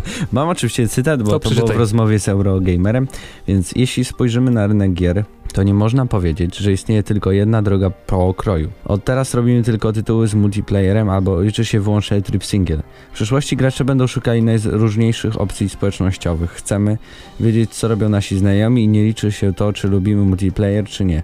Sprawdzenie tego, jak w akcji sprawdziłby się tryb multiplayer z prawdziwego zdarzenia jest kuszące, co nie zmienia faktu, że musiałby on pasować do naszej marki. Hitman rozgrzeszenie znajdzie się za to tryb kontrakt, o którym więcej, no to, to, to coś jak tryb multiplayer, jak opcja społecznościowa. Na dobrą sprawę przypomina to kanał w serwisie YouTube, na którym możesz się popisywać. No tak, czyli y, nowego Hitmana y, rozgrzeszenie, tak? Tak, tak, tak, tak jest po polsku. Mm, nie ominie ta taka jakby plaga tej społecznościowej całej manii, że w każdej grze teraz musi być o zobacz, twój znajomy ma tyle punktów, pobij go i tak dalej. To już jest, nie znam produkcji takiej jakby większej, w której czegoś takiego nie ma. To jest praktycznie wszędzie, szczególnie y, strasznie, kiedy to ten autolog od EA Sports, znaczy jaki sport, co ja mówię, no od EA w tych grach samochodowych to strasznie rozpropagował. Ale w każdym razie w nowym Hitmanie nie będzie na szczęście multi tradycyjnego, czyli Team Deathmatch i tak dalej. Znaczy ten kontrakt będzie, który się opiera na tym, że przechodzimy, jakby wybieramy sobie trzy cele, wybieramy sobie jakie chcemy pukawki i musimy w jak najkrótszym czasie wyeliminować e, przeciwników Tak i, jest, i znaczy- się pokazuje nam czas na tablicy i inni nasi znajomi też go widzą i go No pobijają. to jest trochę bardziej rozbudowane, bo to jest y, tak naprawdę y, taki edytor tworzenia własnych misji, jakby tylko No, oczywiście na, na przestrzeniach lokacji, które są już udostępnione, więc nie możemy własnych mapek budować i tak dalej i wstawiać własnych NPC-ów, ale możemy na przykład właśnie ustalać, jak mówiłeś, cele, jakie trzeba zlikwidować, to może być jakiś zupełnie niezwiązany z, z fabularną jakby otoczką tej gry cel, może to być, nie wiem, sprzątaczka na rogu ulicy. I możemy też y, jakby no, wymyślać opcje, jakie muszą zostać spełnione, czyli na przykład, że nie można, e, na przykład, że zabij tylko jednym strzałem e, każdego wroga i nie zużyj ani więcej jednego naboju i tak dalej, czasem zagraj zupełnie po cichu i tak dalej. I ile punktów dostajemy za każdą czynność, więc to jest fajny taki, hmm, no tryb dla kogoś, kto lubi rywalizować z innymi o, i takie przedłużenie tego singla, jak już przejdziemy single player, to możemy tak jakby wyzwania, no chal- challenge, No prawda? tak.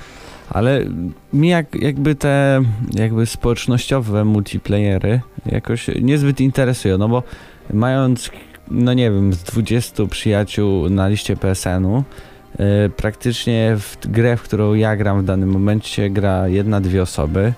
I, No to musisz i, mieć i. I zazwyczaj to, te osoby grają w zupełnie innym czasie niż ja, więc no nie wiem, jakoś nigdy to mnie nie wciągnęło i zresztą też zapraszanie jakichś tam, publikowanie rzeczy na Facebooku i tak dalej. No raczej większość z moich znajomych w ogóle się tym nie interesuje. Nie za bardzo by wiedziało o, o co chodzi, a tylko by zaśmiecało mi tablicę i im tablicę zaśmiecało, więc no nie wiem, jakoś do mnie taki multiplayer w ogóle nie trafia. Wolałbym, żeby w ogóle już go nie było, a, albo był jakiś taki normalniejszy. No, w każdym razie nie będzie normalnego multi i, i to w sumie nie przeszkadza ani trochę, bo w takiej grze w tego typu, prawda, jak Hitman. Ale i też zauważyłem, że No twórcy, taki też nie zaszkodzi, prawda? Mm, No nie zaszkodzi, no ale po co? No, jest tyle gier właśnie nastawionych tak to bardzo na multi, że takie multi się zmarnuje tylko, bo nie wiem, czy zauważyłeś, ile osób teraz gra w Maxa Payne'a. Ja ostatnio znalazłem statystyki jakieś tam ze Steama, e, które pokazują, że w ogóle, jeżeli chodzi o gry multi, e, to jest w statystykach na... mm, nie wiem, 40 chyba którymś miejscu, jeżeli chodzi o gry z multi. Że, czyli to jest tak, że pewnie ludzie grają w to multi tam e, po premierze jakiś miesiąc, a potem już odkładają i wracają do tych wszystkich Battlefieldów, Call of Duty i tak dalej, więc No bo moim tak, zdaniem no bo nie w każdej grze po prostu opłaca się implementować taki tryb, bo to jest strata czasu i pieniędzy tylko. W niektórych grach, które są jakby nastawione przede wszystkim i głównie na single player. nie wiem właśnie dlaczego twórcy i wydawcy tak jakby się teraz, oni upierają na to. No serio, jest tyle graczy, co tak bardzo chce w to grać. No wiadomo, jak już jest ten multi, to pograją właśnie ten miesiąc, a później to odrzucą. No to po co to w ogóle robić? Nie wiem, ale, Lepiej w ogóle zrobić grę, która będzie totalnie na to ale nastawiona. wiesz, zauważyłem, że teraz trochę to odchodzi y, i w stronę kooperacji, bo już nowy Dead Space nie będzie mieć multi, y, tylko będzie mieć właśnie kooperację. Tak samo y, no, no tak, ale teraz wyskakują z tymi free-to-play grami, no to wiesz. Wiem. A nie, to, to zupełnie co innego, bo gry free to play często są właśnie tylko i wyłącznie na multi nastawione, No tak. trochę co innego.